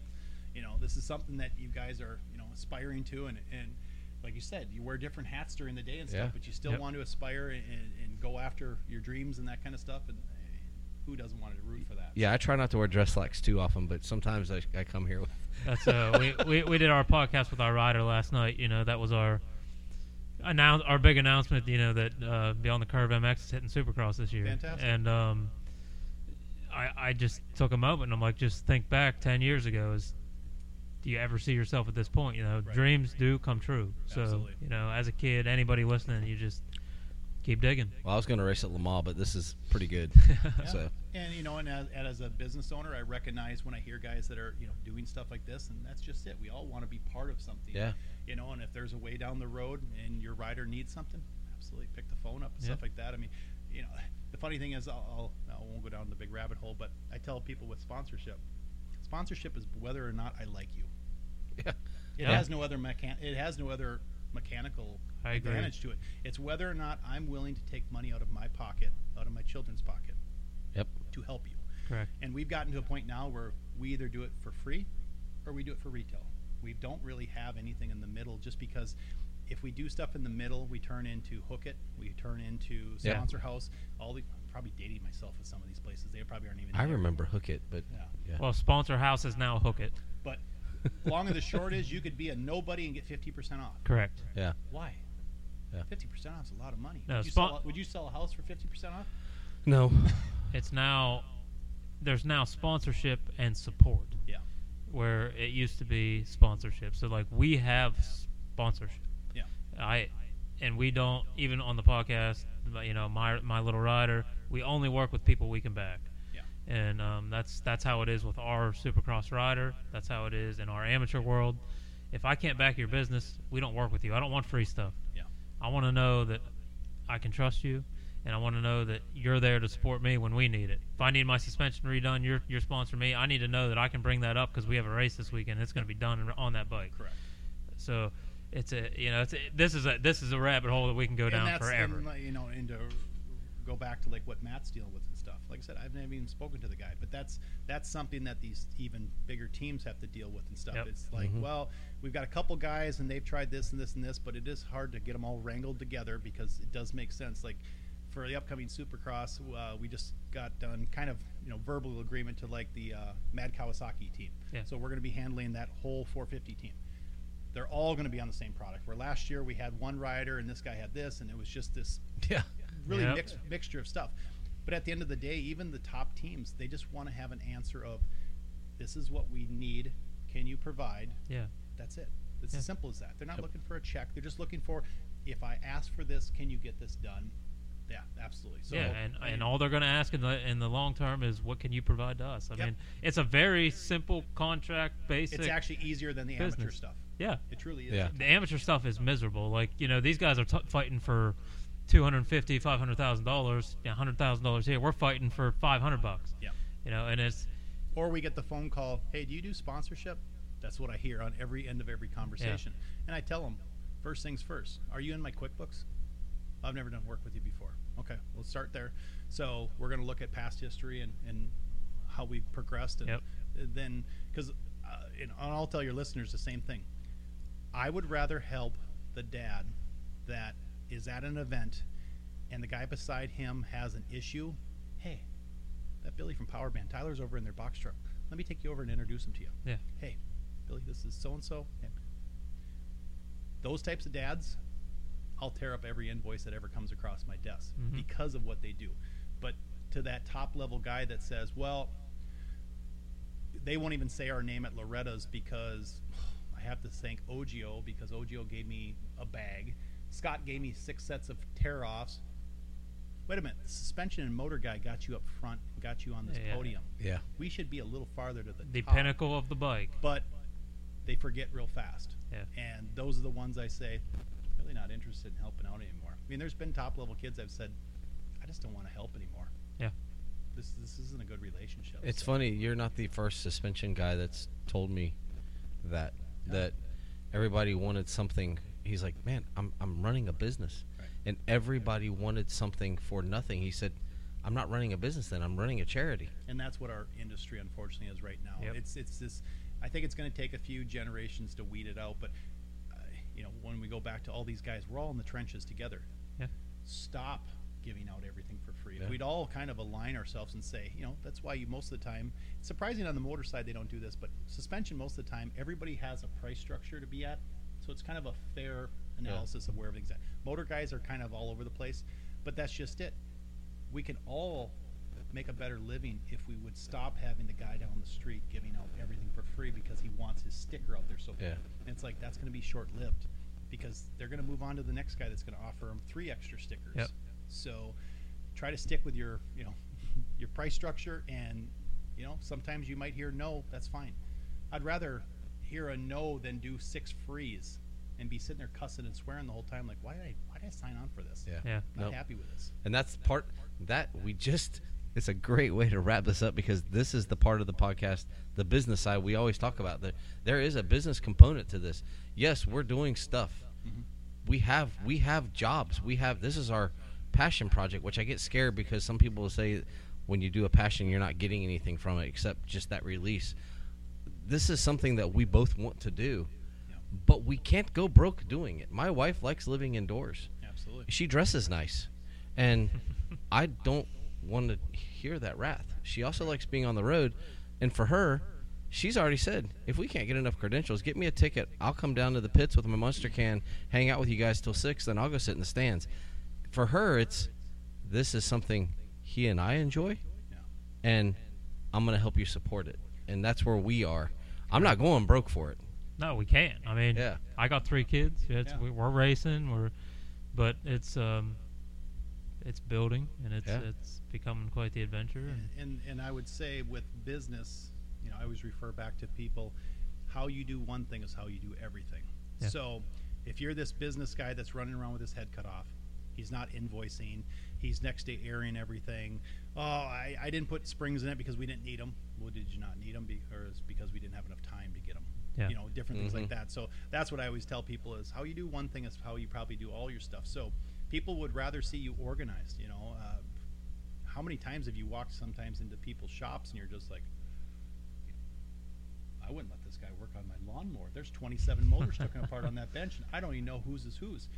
If you find, I mean, I encourage people stop by our shop. We're open, you know, nine to five. You know, we we took on an old uh, uh, Fastenal building. It's all glass. Mhm. I don't get to hide my mess. My mess is out in front. So if you were to walk over to my valving area, it's relatively clean. my disassembly area is relatively clean. Where I keep my products is relatively clean. That's what I'm showing you how I do my day to day. So that's what my product looks like when it goes out the door. But if your shock shows up in an old Nike box with a bunch of Christmas wrapping, what's inside that shock? Because if they do one thing a certain way, they do everything that way. Yep. So, um, yeah, I love the business part of it. Like I said, it's at the end of the day, we're not here. We're these aren't hobbies. You know, No. we want to Yeah. see we want to see success. Yep, we know it's going to take time, but we just keep working the process and stuff like that. And yeah, y- the passion is what keeps you going. You know, any of any of us can just quit tomorrow and just go get a job and just phone it in. There's some days that feels like it'd probably be a pretty good release, but Yep. because you never get to turn it off as a business owner. You know, Correct. it's It's like, it's you know You my know. wife my wife will tell me all the time. Are you going to put that phone down? Yep. I can't. I can't. So I'm gonna, I wish, I'm, I'm gonna try I to ba- I'm gonna try to balance this life. You know, lucky enough our kids are a little bit older. You know, me and my wife have the ability to kind of you know we had our kids pretty early, so you know now we can find a focus. You know, we want to travel a little bit. You know, when I talk about workshops, maybe in a couple years I'm gonna get a Sprinter with a really cool setup in the back, and we're just gonna drive from state to state and do setups. That'd be Why awesome. not? Not I've never been to never, never been to Washington. That, uh, we were just talking Last about it night, yesterday. You know, there's certain places I'd be like, Yeah. I'd do it. Uh, I joked around, like you know, for me being a technician, and if, and if some, anybody's listening over in Europe, I've even said it before. I'll go over and be a GP tech for Yeah. free. Yeah. I just want to go see all those cool places. Yeah. I want to go to you know, Asia. I want to go to Russia. I would, oh my God, and go do suspension all day long. Just Yeah. pay for me and my wife. Cover our costs. Have and a I'll do, it, I'll do it for free. Yep. Just because. I mean, got one life. Why not go see Yeah. most of Enjoy it? it all. And Yeah. there, you, and I think that's a great way to wrap it up. That right there, you got one life, do it well. How you do one thing is how you do it all, and you can see the passion talking about. I mean, you can see the passion when he was talking about the suspension and the parents and reach out, reach out. It's, I guess I I won't say it's our first infomercial because we dove in. We've had multiple infomercials with the training and the Yeah. uh, Lots of people. and this, this is this is the encompassing of the industry. I can't wait till we get somebody on that does gear. Like I, Yeah. I can't wait to talk about gear and helmets and boots and all that stuff. I mean, I I think I find it interesting. Yeah. I, I just find it find it interesting. So I want to thank Billy with Power Band Racing for joining us and welcome to Florida from Minnesota. You are a transplant that I guess we'll accept. I've accepted Derac from Pennsylvania. As a true Floridian, it's been tough to watch my state be infiltrated. There's a few of us that come down that are pretty good. but uh, no, thank you, and thank you for uh, bringing your business down and and wanting to expand the knowledge of the racers. Um, Derac, you want to wrap us up? Yeah, I hope to see you at some of the racetracks soon. Yeah. Um, we hit a Gold Cup this weekend, so it's going to be exciting. We're at Diamondback. Um, do- I can't wait to do this again. I think it's going to be a blast. There's there's so much more conversation to have here, Yeah.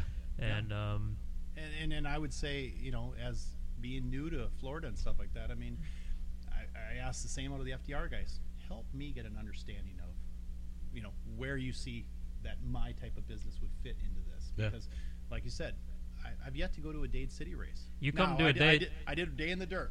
Now, Well, I- that's I- a- I that's a whole different years, and ballgame. That was fun, but that was the first time I was there, and I thought, God, this would be kind of fun to kind of go Yeah. here. But you know, I always, I never turned the business part of it off. I'm like, well, what can we do at this event? You know, I, I want to be part of it. I don't just want to Yeah. be. You know, like this weekend, I, I didn't want to be a guy that was just sitting there in the back of his box truck and no one really wanted to approach me. Yeah. I'd rather just be mingling and then, like you said, walk up and get a free workshop and not feel like, oh, well, I, you're not my suspension guy. I can't. yeah.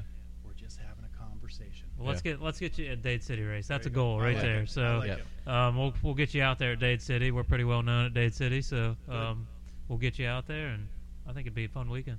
That sounds like a plan. For Yeah. for Derac, who's known everywhere, and DBC Custom Fabrication and Handyman Services, and for me, Trey Heath, with uh, Michelle and Trey Real Estate, I'm not known anywhere. This was the 28th episode of the Beyond the Curve, the MX podcast, with our guest Billy Edmonson of Power Band Racing. Thank you all, and we look forward to seeing you the next time. Thanks, guys. See ya.